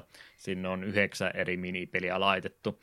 Tuossa eilisiltana vielä noin kaikki minipelit pelasin läpi ja okei, ehkä niiden kanssa hetken vi- malttaisin vielä viihtyä, mutta ei nyt mitenkään erikoisia ollut. Ei ole mikään Mario Partin korvike ainakaan omasta mielestäni. Niin ei, mutta no on kanssa tuolla sieltä väitän, että jos sulla olisi ollut siellä kolme ihmistä muka, sinun kanssa noita pelailemassa, niin olisi ollut hauska, vielä hauskempaa. Mikä oli paras? Eli, eli Kitangi syömispeli on mun mielestä aika näppärä. Uh, en niin tarkkaan kyllä muista, siitä on niin pitkä aika. Hmm. Likitangi oli... kyllä muistan. Siellä oli Magikarppi hyppypeliä, piti ajoittaa hyppyt mahdollisimman lähelle toisiinsa. Siellä oli Seura Cleferin komentoja, että sieltä tuli niitä nuolinäppäimiä, sun piti toistaa niitä maa äärimmäisen surkea tuommoisista muista. Äh. Tämmöinen määrä näitä liikkeitä putkeen, niin siitä ei tullut yhtään mitään. Ja Uh, Tämä siellä muuta oli rämpytyspohjasta peliä, sieltä joukosta löytyi rattatalla juostaa uh, aita juoksua eteenpäin, hyppää ja rämpytä ja tämmöistä aika simppeliä hänen loppupeleissä sitten oli. Mm. Sovitaan siis, että se peli oli paras, kun et, et väitä vasta. En väitä vastaan. Amerikkan versiosta löytyy sitten tuo Galleria-pelitila erikseenkin. Tämän kautta pystyy noista Pokemonista ottaa niitä omia valokuviansa. Ja sama juttu kuin tuo Snapin kanssa, niin sitten näistä tulostuspisteistä, mitä blockbustereista ja jostain toisestakin ketjusta niitä taisi löytyä, niin pääsee ottaen tämän stadiumin kautta napattuja kuvia ja tulostamaan niitä sitten noista pisteistä. Ainoastaan tosiaan tuosta Pohjois-Amerikka-versiosta löytyy tuo pelitila. Oakslap löytyy, siellä pääsee tuota Game Boy-tallennusta järjestelemään Pokemon Boxia ja muuta tämmöistä pientä ylläpitoa, ja sekä sitten vaihtoja pystyy myöskin tämän kautta tekemään. En tiedä, kuulostaa vähän niin kuin turhalta työvaihelta, jos sä haluat pääsarjan pelien Pokemonia vaihtaa, niin miksi et sä vaan vaihtaisi Gameboyten välillä, etkä rupea N64 yhdistelemään useampi? Öö, no sen minä ainakin muistan, että vanhoissa Redissä ja Bluessa, jos se pelkästään PC-boksia vaihoit, siinäkin piti välissä tallentaa, jos oli melkoinen työmaa, niin ehkä tuo jossain määrin ollut simppelimpää. Hmm. Toivottavasti ainakin. Ja kun eihän, mm. olisikohan tässä sitten jopa nähnyt touchscreenit siinä valikossa tai tälleen, koska sen kyllä oikeasti muistan Red ja Bluuta pelatessa, jos etenkin, jos olit kaikille Pokemonille antanut lempinimeet, jotain tiettyä Pokemonia etit niistä sun bokseista ja katsoit, että kun näistä nyt mennään, näistä, mennään tämän nimeen ja me voin tarkistaa, että kuka tämä oikeasti on vasta, kun se on mulla partissa, niin se oli melkoinen työmaa. Mm. GP Toweri löytyi tässä tämän kautta pääsi sitten pelaamaan Red ja Blue tai Yellowta emulaattorin kautta tuossa N64. Toki niitä sun omia kasetteja, ettei tässä nyt tosiaan noita kolmea peliä ollut laitettuna mukaan, että omat piti tuoda, omat evät piti olla mukana. Hall of Fame myöskin löytät että juttu kuin pääsarjan peleissä, niin pääsi sitten jotain voittoisia tiimiä vielä jälkeenpäin tarkastelemaan. Mutta muutenhan tämä nyt on tosiaan nyt minipelejä lukuottamatta, niin semmoinen taistelusimulaattori käytännössä. Semmoinen tärkeä juttu, vaikka itse tuo taistelumoodi itsessänsä, niin ei tänä päivänä ehkä niin paljon arvoa tämmöisellä tuotteella ole, tai mä kysyin Eetulla kohta, että onko, niin mekaniikkamuutoksia tässä pystyttiin sitten hoitamaan, että tämä oli semmoinen tietynlainen päivitysversio tuolle Game Boy-pelien taistelumekaniikalle, että täällä oli noita mekaniikkoja sitten tosiaan lähetty muokkaamaan, mitkä oli joko pukisia tai muuten vaan väärin toteutettuja, ja näistä muutoksista sitten tuli ihan pysyviä, että niitä noissa myöhemmissä Game Boy-peleissäkin hyödynnettiin. Muun muassa sleeping kestoa vähennettiin tässä näin, sitten nämä Frappin kaltaiset liikkeet, mitkä pisti sut lukkoon kokonaan, niin niiden aikana pystyi sitten sen liikkeenkin valitsemaan välillä, että sä et ollut ikuisesti stunlokattuna Frappin takia, muitakin juttuja oli, mitä me tuossa tammikuun jaksossa mainittiin, en rupea näitä kaikkia todellakaan kertomaan, mutta muutamia esimerkkejä oli tosiaan, jos sulla oli paralaiset ja sitten käytit jotain speedstattia parantavaa liikettä, niin se ei tosiaan sitä paralaisedin nopeusmiinusta, niin siinä poistanut saman tien. Fokusenergia toimii oikeasti tässä että se ei heikennä sun critical hit chanceja tässä näin. Muuta tämmöistä pukifiksiä tästä sitten löytyy. Tämä on varmaan se tärkein asia, mitä tämä Stadiumi sitten loppupeleissä koko pelisarjalle teki, että tämän kautta pääsee näitä tämmöisiä korjauksiakin sitten jälkeenpäin vielä tekemään. Mm. Muuta, mitä tästä pelistä löytyy, palkintona siitä, jos sä onnistut Stadiumissa koko Pokedexin täyttämään, niin sä saat Psydakin, joka osaa amnesia liikkeen. Aika pieni palkinto, mutta se oli ainakin tuohon aikaan vielä erikoisuus, koska Psydak ei vielä amnesia tuossa vaiheessa oppinut, vasta Keni nelosessa sitten osasi ihan, ihan näin tota, en mä muista, tuliko se sitten ihan ope, ää, leveleiden kautta opittavaksi, vai oliko se Move Tutor juttu vai joku tämmöinen, mutta oli kumminkin tämmöinen erikoispsaidakki tämän kautta saatavissa. Mm, sinä, toisaalta niin, no joo. Amnesiahan on tämä hyökkäys, mikä myöhemmissä peleissä nostaa Special Defense kahdella, mutta ykkösgenissä se nostaa sun spesiaalia kahdella tasolla, ja se ei ole kyllä ykkösgenissä huono asia, hmm. jotka muistat, miten rikkinäinen special statti oli ykkösgenissä. Siitä jos haluaa enemmän kuulla, niin ei muuta kuin tammikuun Extra uudestaan kuuntelu. Ja neloskenis, tarkistin täältä, neloskenissä oppii ö, levelien kautta. Joo, siinä vaiheessa vasta sitten oli se lisätty, niin ei kymmenisen vuotta onnistui tämmöisenä erikoisuutena pysymäänkin tämä. Ei mm. ihan kymmentä, vajaa kymmenen. Monet varmaan myös on kuullut tarinan, että Pikachulle pystyy surfi opettamaan tämän kautta. Tämä oli vähän japanilaiselle helpompi. Tämä surfi Pikachu oli siinä heidän Stadium 1 niin aika simppelisti saatavissa, ja se ominaisuus otettiin sitten kumminkin tähän ää, lokalisoituun Stadium 1 tai heidän Stadium 2, jos nyt ymmärrätte vielä, mitä yritän selittää. Tämä Stadium, mikä me tunnetaan, niin senkin kautta pystyy Pikachulle opettamaan surfin, mutta ehdot on aika, aika rankat sille. Eli sun täytyy toi pelin vaikein kappi voittaa vaikeimmalla ää, vaikeustasolla, eli Master Ball vaikeustasolla ää, round kakkosessa, eli sun on pitänyt peli pelata jo kertaalleen läpi, ää, ja sitten mennä uudestaan vaikeimmalla ää, kierroksella mennä sitä läpäisemään. Ää, sun täytyy pelata se kerrallaan läpi se turnaus, ei saa tallentaa välissä, saa hävitä joo, mutta kun et tallenna, niin se oli ehtona laitettu. Plus sun täytyy sitten sitä Pikachua käyttää vielä siinä viimeisessä ottelussa, ja jos nämä kaikki ehdot täyttyy, niin sen jälkeen sä saat Pikachulla opetettua surfi, joka ei edes steppivahinkoa tee, niin oliko se nyt hirveän hyvä palkinto. Niin. Mutta erikoisuus kumminkin. Mm. Mutta joo, Stadiumi, tuommoinen tappelusimulaattori käytännössä minipeleillä höystettynä oli semmoista pelistä kyse. Stadium 2 julkaistiin myös sitten vielä Nintendo 64 Japanissa joulukuu 2000, maaliskuu 2001 Pohjois-Amerikassa ja Euroopassa vielä lokakuu 2001, mutta koska siinä on Geni 2 Pokemonia, niin ei siitä puhuta tällä kertaa enempää. Mutta se kysymys tosiaan ei tule vielä tästä Stadium 1, että onko tällä pelillä enää tänä päivänä yhtään mitään virkaa, tarviko tämmöistä peliä enää koskaan uudestaan tehdä? Ei oikeastaan, koska ny- nykyään meillä kuitenkin pääsarjan Pokemon-peleissäkin niissä on 3D, 3D nämä taistelut ja Sword ja Shieldkin on nykyään kuitenkin niin kuin ihan kotikonsolillakin siis uusin Pokemon ja niin poispäin, niin ei tällä valitettavasti enää mitään asemaa ole. Periaatteessa joku Pokemon minipelikokoelma voisi olla joku tyyli Pokemon Mario Partin tyyliin, voisi olla ihan toimiva ratkaisu, että se on niin oikeastaan ainut osa tästä, millä olisi niin mitään merkitystä enää. Eikö se Wiilla vai Wii Ulla tuli vielä se mikä Pokemon Battle Revolution tai sinne päin, mutta sen jälkeen näitä ei ole kuulunut.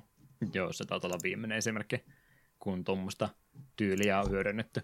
Mutta sitten sitä mieltä, että pitäisi päälaillen pyörättää minipeliä ja taistelusimulaattoriasema, niin sitten voisi korkeintaan mennä vielä. No kun takuinkin, koska ei tuo taistelu niin kun, simulaattoria yksinkertaisesti enää vaan tarvita nykypokemonien verran. On se va- tosiaan silloin ykkös kakkoskenin aikaan, kun ne on ollut rajoittuneemmilla konsoleilla, niin silloinhan tuo on ollut sellainen mullis, että wow, kun näyttää hienolta, mutta nyt se olisi vaan, eh. Hmm. Siihen aikaan se oli vielä luksusta tommonen, mutta vaikka nyt sä pistäisit oikein ison budjetin taistelusimulaattori uudestaan, ruvetaan ray tracingia hyödyttämään ää, Pokemon Stadium Ultra HDssa, niin ei se siltikään ole niin iso hyppy eteenpäin, että se ei enää pelkkien grafiikkojensa takia onnistu oikein ketään vaikuttaa se, siihen, että ostat tämä peli. Valitettavasti on vähän semmoinen, että aikanaansa ollut tehtävänsä tehnyt, mutta tänä päivänä ei taida enää tällä tilaa oikein olla tuommoiselle tuotteelle.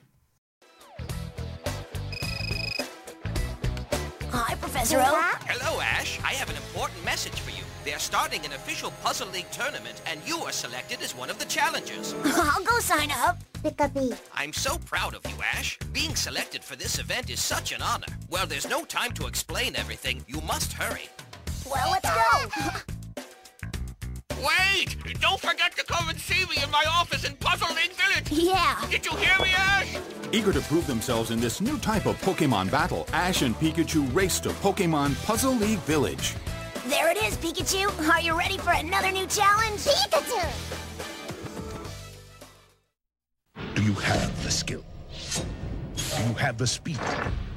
Do you have the coordination to be Pokemon Puzzle Master? You have what it takes to face your toughest opponent yet.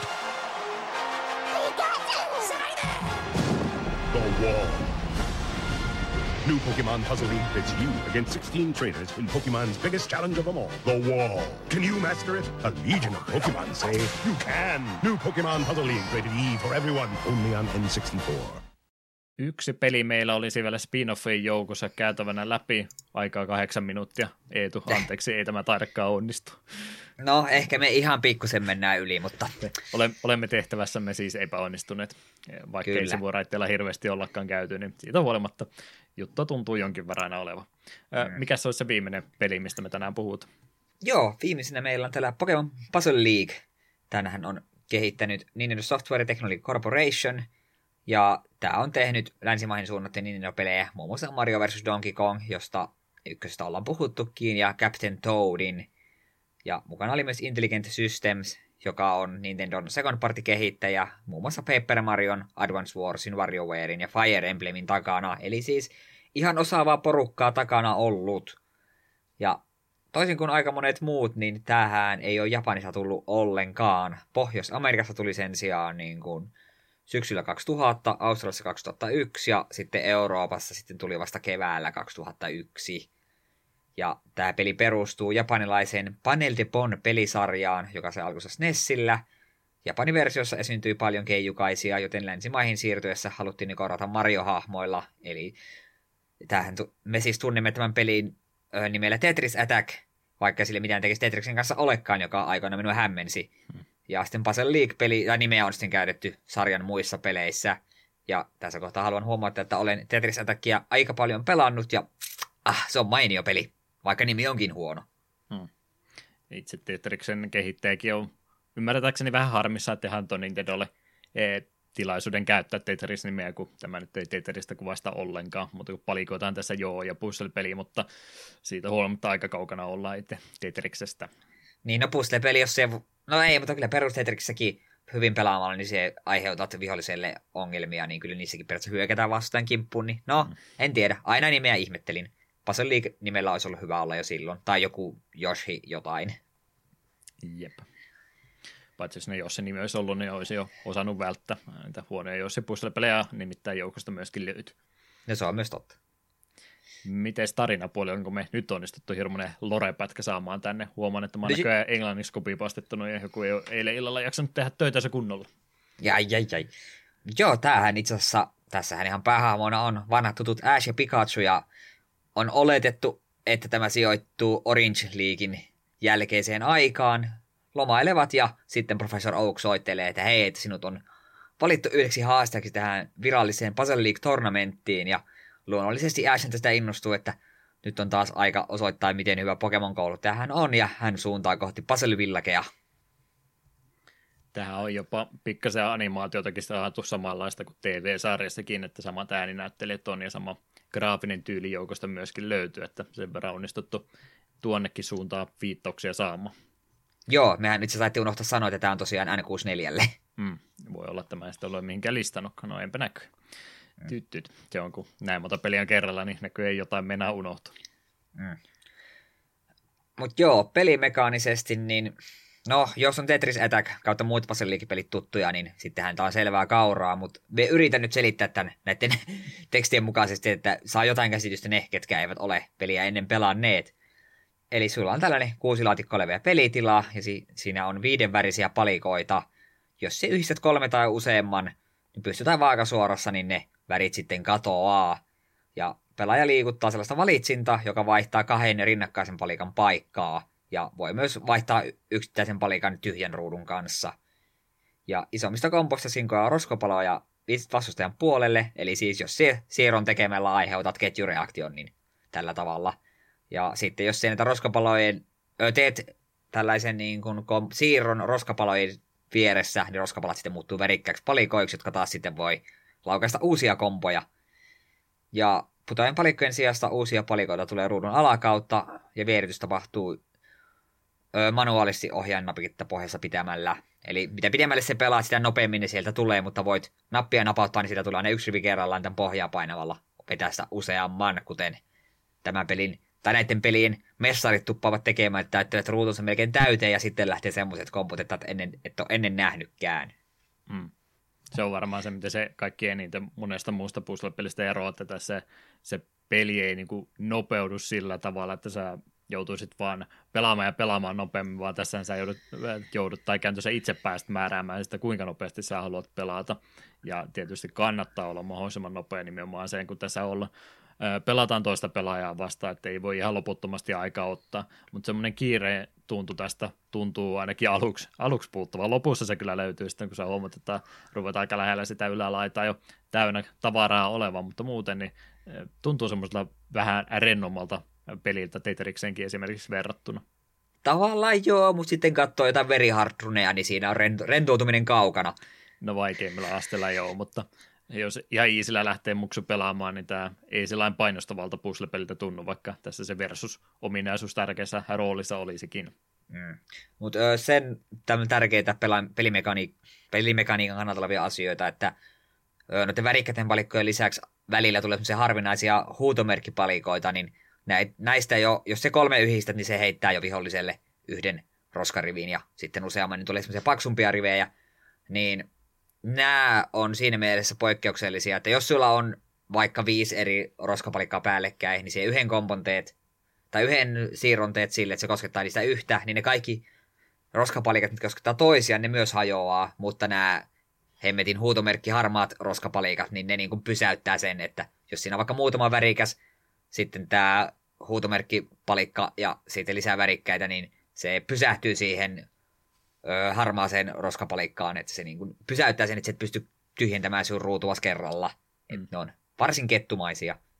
Ja ylipäätään, mitä isompia kompoja se teet, niin saattaa tulla vaikka semmoinen ö, kahden niin kuin, leveyden, tai kahden, kahden palikan niin kuin, korkunen roskalaatikko, niin se ei kokonaan hajoa, että se kun teet sen kompon siinä, siitä lähtee alirivi, mutta sitten jos haluat sen kokonaan poistaa, niin sun pitää vielä yhden kerran siihen tehdä tämä niin kuin, ö, siirto. Ja samalla tavalla sitten kolme ja neljän korkuset palikat, niin vaativat useamman siirron, että ne lähtee kokonaan pois. Itse isoja kompoja kannattaa yrittää siitä hyviä asioita seuraa. Kyllä. Mä varmaan saisin aika paljon negatiivista palautetta, mutta mulla vähän tästä Panel Depon ää, tota, tota, mekaniikasta tai miten tätä nyt siirrellään näitä palikoita, niin tämä mun mielestä tämä tuntuu vähän helpolta ja tämä on erittäin tyhmästi sanottu, kun mä kaikkien vaikeimmalla vaikeudesta pelaan. Mä tiedän, että joku peliä nopeutetaan, niin siinä mielessä se muuttuu myöskin vaikeammaksi. Mutta perusidealta on se, että sä saat ihan vapaasti liikutella ja nimenomaan vaan vaakasuorassa, niin tämä on aika, tuntuu aikakin kovin yksinkertaiselta puzzle-peliltä. En mä tiedä, onko se huono asia vai hyvä asia, mutta mun mielestä tämä ei semmoista samanlaista koukuttavaa efektiä onnistu ainakaan itsellä tekemään kuin ihan perus Tetris. Rupeatko huutaa mulle korvaan, kuinka väärässä minä olen? Äh, no siis tavallaan myös jonka samaa mieltä, mutta toisaalta mä myös sitten väitän, että koska tässä on, sulla on niin iso vapaus näiden palikoiden liikuttamiseen, niin se vaatii sulta sitten oikeasti hyvä pelaaminen sitä todella nopeita refleksejä. Se on oikeasti, kun Games and Quickissä on usein ollut joku vetämässä just niitä veriharruneja, niin se on todella ihaltavaa, miten silleen katsoo, joo, täältä nyt tehdään tälle ja tuolla ja tälleen, niin tästä tulee tämä kombo, ja joo, okei, nyt tuota tulee tuommoista roskaa mun niskaan, nyt mun pitää tehdä tällä tavalla. Niin minä sanoisin, että tämä on siinä mielessä hyvä puzzle-peli. Tämäkin on ihan niin kuin Tetris ja monen muiden tapaan, että tämä on todella helppo omaksua tämä perusidea, mutta tämän pelin niin kuin masteroiminen, niin se vaatii oikeasti työtä.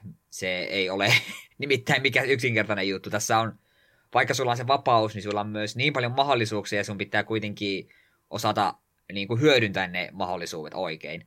Että jos se satun, mm. satunnaisesti vaan teet kolmen palan ö, näitä, näitä siirtoja siellä täällä, niin et sä saa mitään aikaa. Sun pitää oikeasti niin kuin, kasata niitä kompoja sinne.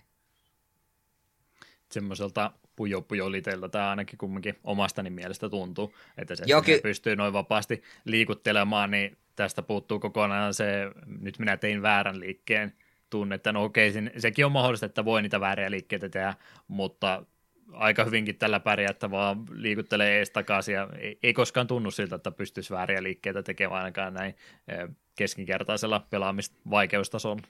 No joo, mutta siinä on taas, taas se hyvä puoli, että on helpommin läheisyyttä, että mie on Pujo Pujokin jonkin verran pelannut ja mie en vaan kunno, mie pystynyt semmoinen ehkä semmoisen kolmen clearin, tai nyt clearin, mutta siis semmoisen kolmen räjäytyksen kompon saada aikaa, mutta ensin enempää, että minun aivot ei riitä Pujo Pujo kompottamiseen, mutta tässä mie pystyn jopa jonkinlaisia hienoja siirtoja tekemään. Mm. Ah, ja se itse asiassa pelimekaniikan kohdalla mainita, että siinä kohtaa, kun palikat osuu kattoon, niin si et välittömästi häviä, vaan sitten palikat niin sille pysähtyy ja sulla on hetki aikaa klierata sen verran tavaraa, että ne pääsevät tipahtamaan alaspäin. Tätä ei ole silleen armoton, että jos vihollinen heittää sun niskaa yhtäkkiä 20 riviä roskaa, niin sulla on vielä mahdollisuus tehdä asialle jotain, eikä se ole, eikä se ole sellainen instant game over. Hmm.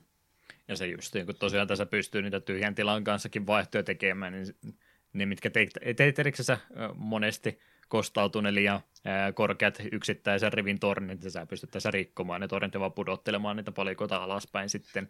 Ei sillä, että se välttämättä aina se paras se mahdollinen siirto on, mutta jos kiire on, niin sekin on yksi liike, millä pystyy peliaikaa itsellensä vielä lisää pelaamaan.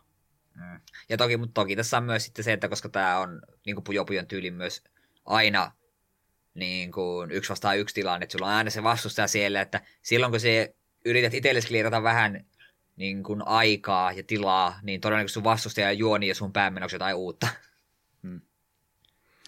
Kyllä, kyllä. Pelimoodit tosiaan, tai se pelimekaniikka tuossa oli selitetty, mutta mitä pelimoodeja tästä löytyy, niin on tutorialitilaa, sitten päätarinatilaa, missä täytyy tuon vaikeustason kan- kannalta niin tehdä niin, että jos sä yrität kaikki helpommalla pelata, niin se aina loppuu kesken. Että jos sä haluat sen koko tarinatilan tästä nähdä läpi, vähän siellä aina hahmojen välillä keskustelua saattaa noiden puzzle-pelien välillä olla, niin jos haluat sen kokonaan nähdä, niin sun täytyy sitten vaikeimmalla tuo myöskin pelata läpi. Kaksin pelitila löytyy, harjoitusmoodi löytyy, aikarajoitettuja haasteita, rakettiryhmällä täällä on joku oma kylpyläpalvelunsakin olemassa. Mä en tätä lähtenyt kokeilemaan, mutta ei ilmeisesti muuta kuin tämmöinen pieni tarina, ekstra juttu sieltä löytyy. Maratonitila löytyy, jos haluaa highscorea yrittää, tai sitten ihan tämmöisiä haastejuttuja, on tämmöinen Basel University olemassa, missä on Ritsi Lorelle ja Bruno järjestänyt tuommoisia haasteita, missä täytyy se peliruutu tyhjentää rajoitetuilla siirroilla. Tykkääkö sä tuommoisesta haastetilasta, missä just on tuommoisia pähkinöitä tehty, että kolme, kolme liikettä ratkaiset tämä tilanne? Joo, minusta ne on ihan hauskoja. Niistä on aina pari ekaa jälkeen, että oh, aivan minä fiksu, kun minä osaan nämä, ja sitten siinä tulee joku, jota et vaan ymmärrä, te... niin sitten suljen pelin ja itken. Mm. Et yle, yle, no, noita on aina kiva kokeilla, mutta hyvin harvoin noita aina kaikkia saan tahkottua läpi. Niin hauskaa, kunnes ei enää ole. Jep. pystyy tosiaan noissa puistilotteluissa aina tuon Pokemoninsa valkkaamaan siinä alussa. Sillä on tuo Pikachu Squirtle ja Pulposaarin välillä vaihtoehto, mutta sehän ei tajua yhtään mihinkään vaikuttaa, mutta kuin taustagrafiikka taustagrafiikkaa ja vähän siihen hyökkäysanimaation tai minkä välistä roskapalikkaa se vihollisen niskaa heität. Että pelkkä tämmöinen ulkonäöllinen vaikutus sille. Easy, normal, hardi, very hardi ja super hardi on tosiaan tässä vaikeustasot, että viidelle tasolle on laitettu. Hardilla minä ainakin vielä ihan hyvin kyydissä pysyy, mutta voin kuvitella, että siitä ylöspäin saattaa sitten jo peliilo lähteä laskuun aika nopeasti. Suost, jos ei muuta, niin kato joskus Tetris Attacista Games and Quickin super hard raneja. Ne on viihdyttäviä seurata. Ja tuota tarinatilaa pelaamalla tosiaan pystyy sitten muitakin pelihahmoja vielä unlockkaamaan, mutta jälleen kerran lähinnä tuohon ö, ö, käyttöliittymään muutoksia niitä tämmöisiä muutoksia, vaan tuolla on vaikutus, ettei niillä mitään erikoisominaisuuksia ole.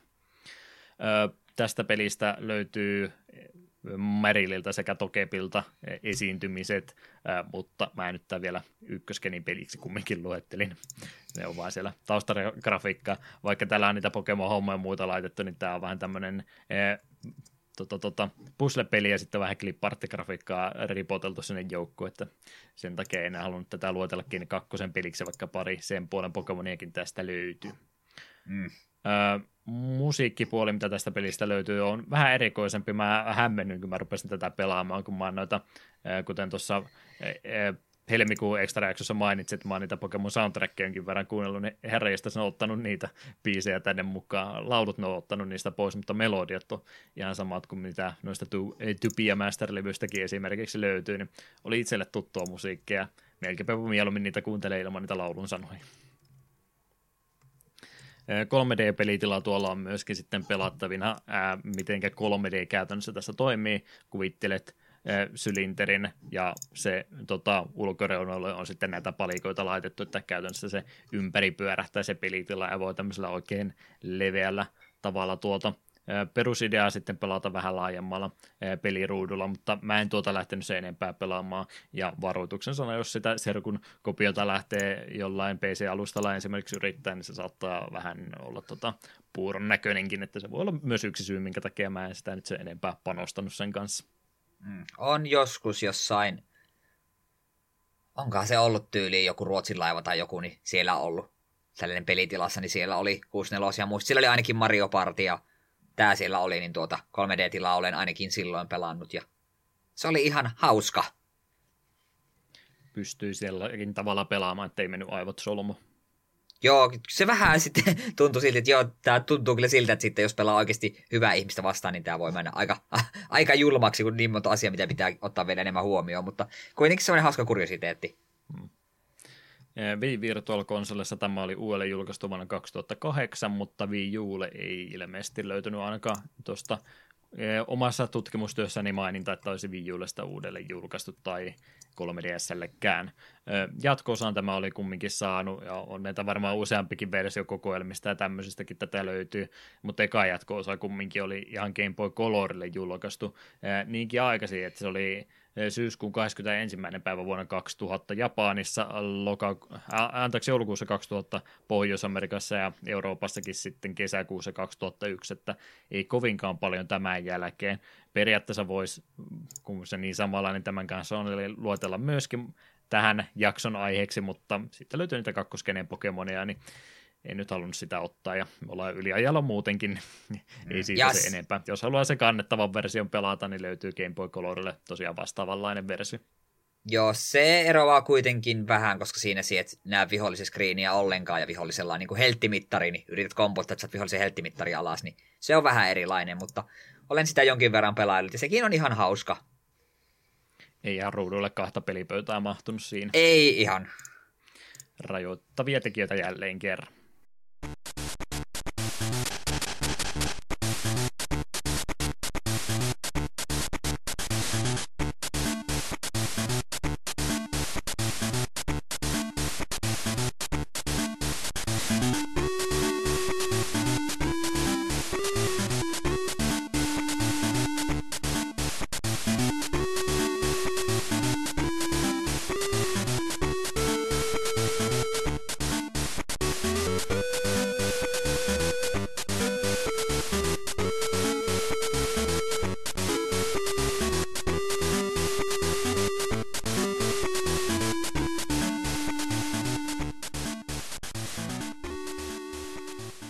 Siinä rupeaa olemaan ensimmäisen generaation Pokemon spin-off-pelit aika hyvin käsiteltynä. Pari pikamainintaa halusin tähän loppuun vielä sanoa, mitä muitakin julkaisuja maailman, äh, maailmalla on tässä matkan varrella ollut. Mm. Äh, semmoisia löytyy muun muassa kuin Pokemon Pokerom kato, cat, eikö hetkinen, learn emo ei ollut catch vaan pitää ne. oppia kaikki.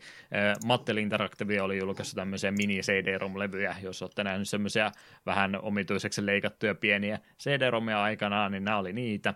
Nämä oli oikeastaan tämmöisiä opetusluontoisia pieniä pelejä, muun muassa matematiikkatehtäviä sieltä joukosta löytyy ja muuta pientä ekstraa näiden joukosta myöskin oli saatavissa. Kymmenen kappaletta näitä julkaistiin yhteensä ja ne pystyy sitten myöhemmin ostamaan myös yhtenä pakettina, jos halusi kaikki tämmöiset mini-CD-romit kerätä. Selainpelikin löytyy yhdessä vaiheessa Pokemon 2000. Tämä oli nettiselaimella pelattava tämmöinen ensimmäisen persoonan seikkailupeli, aika erikoinen tapaus. Ja tämä nyt oli oikeastaan tarkoitus vaan mainostaa tuota tulevaa ää, toista Pokemon-elokuvaa. Tämä on jokin kakkosen peli sitten, sen takia tästä ei tarvitsekaan puhua mitään. Ää, otin sen kumminkin listalle, kun tämä aika erikoinen tapaus oli. Ää, Cyberworld International oli tässä kehittäjänä. Ja tätä peliä ehti vain kuukauden päivät siinä pelaamaan silloin, kun tämä julkaistiin, mutta siellä oli sitten Time Warner ja Nintendo välillä ilmeisesti jotain sopimu- sopimusongelmia tämän kanssa, niin se sitten on netistä poistettu ja sitä ei oikein pysty missään muodossa pelaamaan. Jotain screenshotteja siitä vielä on onnistuttu pelastaa, mutta muuten sitä ei tosiaan enää pysty pelaamaan. Ei ole varmaan iso menetys. Tuskin. Learning Company oli myöskin tehnyt tämmöisen Pokemon Project Studio-nimisen askartelupelin PClle marraskuussa 99. Lähinnä tämmöinen piirustusohjelma lapsia varten kehitetty pää. Siellä on tämmöistä clipart-tyylistä valmista grafiikkaa, mitä pystyy sitten valmiisiin kuviin yhdistelemään ja muokkailemaan ja tarvittaessa myöskin paperille tulostamaan aikamoinen kikka oli kumminkin, että he teki tästäkin pelistä kaksi eri versiota, eli Project Studio Red ja Project Studio Blue olemassa. Ajattelin, kun sulla olisi Windowsissa Paint Red ja Paint Blue, että niissäkin on oi, oi. To- toisessa on vähän eri värit kuin toisessa. Olisi varmaan kuvanmuokkaajien keskuudessa niin erittäin uh, hyvin vastaanotettu mekaniikka tässä näin, jos joutuisi nämäkin kahteen kertaan hommaamaan. Kieltä taas aika, aika, aika veikeä ratkaisu. Hmm. Muita, mitä mä kuvittelin, kun mä lähdin tätä jaksoa suunnittelemaan etukäteen, että mun täytyy näihinkin panostaa. Mä olin aika varma, että meidän pitää puhua noista se, Seika Pikon peleistä. Piko oli tämmöinen Japanissa lähinnä suosittu lapselle suunnattu Seika konsoli, lelu sinne jonnekin rajamaille se tuntuu menevä. Se laite oli julkaistu jo vuonna 1993 ja mä olin kuullut, että sillä oli myöskin Pokemon-pelejä tehty, mikä vähän erikoista, että Pokemon-pelejä Seika-alustalla oli, mutta tämmöinen fakta kumminkin olemasta niitä oli tehty. Mutta ne olikin itse asiassa julkaistu vasta toisen kenin aikana, eli 2003 taisi olla ensimmäiset Pokemon-opetuspelit. Siellä oli muun muassa katakana ja hirakana, jos haluat opetella kirjoittaa Japanissa, niin tämmöisen tyyppistä opetuspeliä sielläkin oli. Mutta ne oli tosiaan julkaistu näinkin myöhässä vaiheessa, niin sieltä ei noita Keni ykkösen pelejä löytynyt ollenkaan. Ja sitten oli tämä tämmöinen Pokemini, mistä me ollaan puhuttu romhacking-uutisten aikana. Oli tämmöinen pieni taskukokoinen laite, missä oli oikein simppeleitä Pokemon-pelejä, mutta sama juttu sen kanssa, että sekin oli julkaistu vasta kakkoskenin jälkeen, niin sekään ei meidän kriteereitä tällä kertaa täyttänyt tätä jaksoa varten. Ja ihan hyväkin, koska kyllähän tässä materiaalia ihan hyvin tätä jaksoa varten olikin jo tässä näin. Mm. Mutta joo, vartti meni yliajalle. Olemme siis tässä harjoitustehtävässämme epäonnistuneet pahastikin. Eetu on jo erittäin kiukkuisena siellä. Ai voi voi. sen takia loppukysymys nyt sitten näiden spin-off-pelien jäljeltä, että mikä fiilis näistä jäi, mitä, kan, mitä pystyt suosittelemaan, mitä toivot, että ehkä tehtäisiin joskus uudestaan ja mitkä voidaan jättää omaa arvoonsa. No oikeastaan kaikki, mitä minä erikseen mainihin, niin voi jättää omaa arvoonsa. Öö, niin Trading Card Game, siitä mulla itsellä on niin lämpimät muistot ja haluan sen vielä joskus uudelleen pelailla, niin siitä olisi kiva saada joskus, joskus vaikka Switchille tällainen uusi, kokonaan uusi versio, arvostaisin sitä kovasti. Eihän se vissin tietokoneella kuitenkin TGC pystyy pelaamaan ilmaiseksi, eikö se niin ollut?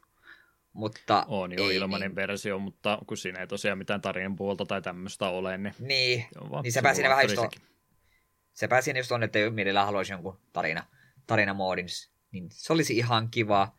Sitten tuo Pokemon Puzzle League tai Pokemon Puzzle Challenge, niin ne olisi sellaisia, että jos ne sais jotkin versiot Switchille, niin voisin ostaa. Ei ehkä kokonaan uutta tarviis, eikä sen tarvitsisi itse olla edes Pokemon teemainen. Minä haluan vaan lisää Puzzle League-pelejä. Niitä on kiva pelailla aina silloin tällöin. Ja, ja sitten se, se, se pinball on semmoinen, että kuten sanotaan, aika kultaa muistot. Ehkä me annan minun muistikuvien, että se oli ihan hyvä peli, niin vaan olla, kun siis sitä niin, vähän ikäväsävyisesti loppuun puhuit. Ja varmaan ihan aiheestakin. Ja sitten Pokemon Snap on se, mikä, mihin minun pitäisi oikeasti jossain kohtaa tutustua kunnolla. Et jälleen Nintendo, julkaiskaa Switchille, niin kyllä minä sen sitten nappaan. Ja kaikki mitä en maininnut, niin antakaa niiden olla. Stadiumin kannalta surullista, mutta se on menettänyt paikkansa ajan myötä. Valitettavasti näin. Mä en ole näihin ei vastaamaan, mutta kertauksen vuoksi niin Pinballista remakea Snapista jatko niin niiden kantaa olisin tyytyväinen. En mä näistä muista nyt niin oikein. On tavalla tai toisella korvattu jollain muulla, ja mä en nyt ihan tuosta puzzle yhtä innossani ollut kuin Eetu, mutta se on minun väärä, väärä mielipiteeni.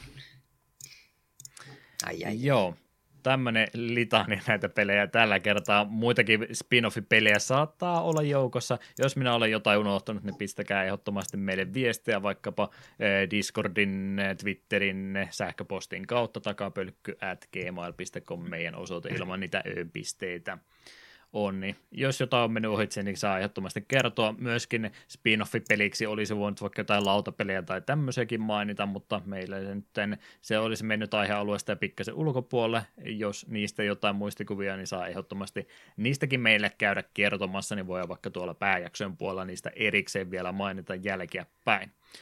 Eikös Mut... me vi- viime ekstrassa kuitenkin puhuttiin noista kaikista mahdollisista oheistuotteista, niin myös me ainakin sivulausta mainittiin, että Pokemonista on myös lautapelejä, ja aina Joo. mielestäni mainitsin J. Witsin videot, että niistä löytyy tietoa. Mainittiin jo, mutta emme siinäkään sen tarkemmin niihin perehdytty. Että niin. jollakulla niistä enemmän kokemusta on, niin saa niistä käy meille vielä mainitsemassa, niin voin ainakin omalla ajalla vielä vähän niihin erikseen käydä tutustumassa. Mutta eiköhän siinä ole tästä extra tarpeeksi. Kiitämme Eetuo palveluksesta. Olet täyttänyt velvollisuutesi ja vapaaehtoisuutesi. Tällä kertaa saat ainakin kaksi ö, vapaa-kertaa extra jaksosta. Nyt tuliko hyvä fiilis? No, näitä on kyllä kiva aina välillä nauhoite, nauhoitella, mutta nyt on vähän kyllä ehkä yliannostus Pokemonia tullut mm. tässä alkuvuodesta. Niin, ettei ruveta kakkoskenia heti huhtikuussa aloittaa seuraavaksi. Ehkä ei. To, innolla kyllä odotan sitä, koska kakkoskeni on niin... Ah, se on niin hyvä. Hmm. No, ei siinä mitään. Kiitoksia jälleen kerran kuuntelusta. Huhtikuussa normaalia takapelkkyjaksoja tulee ja ekstra jaksot jatkuu silloin, niin kerron niistä sitten tarkemmin, kun lähemmäksi päästään. Mutta onko Eetulla loppuun mitään sanoja? Yleensä et ole tähän valmistautunut, niin oletan, että nyttenkään et ole e, mitään syvällistä viittausta Shakespearein tuotannosta ole kirjoittanut itsellesi ylös. No, me totean vaan sanomaan, että Juha on väärässä. Pasel liikon hyvä peli.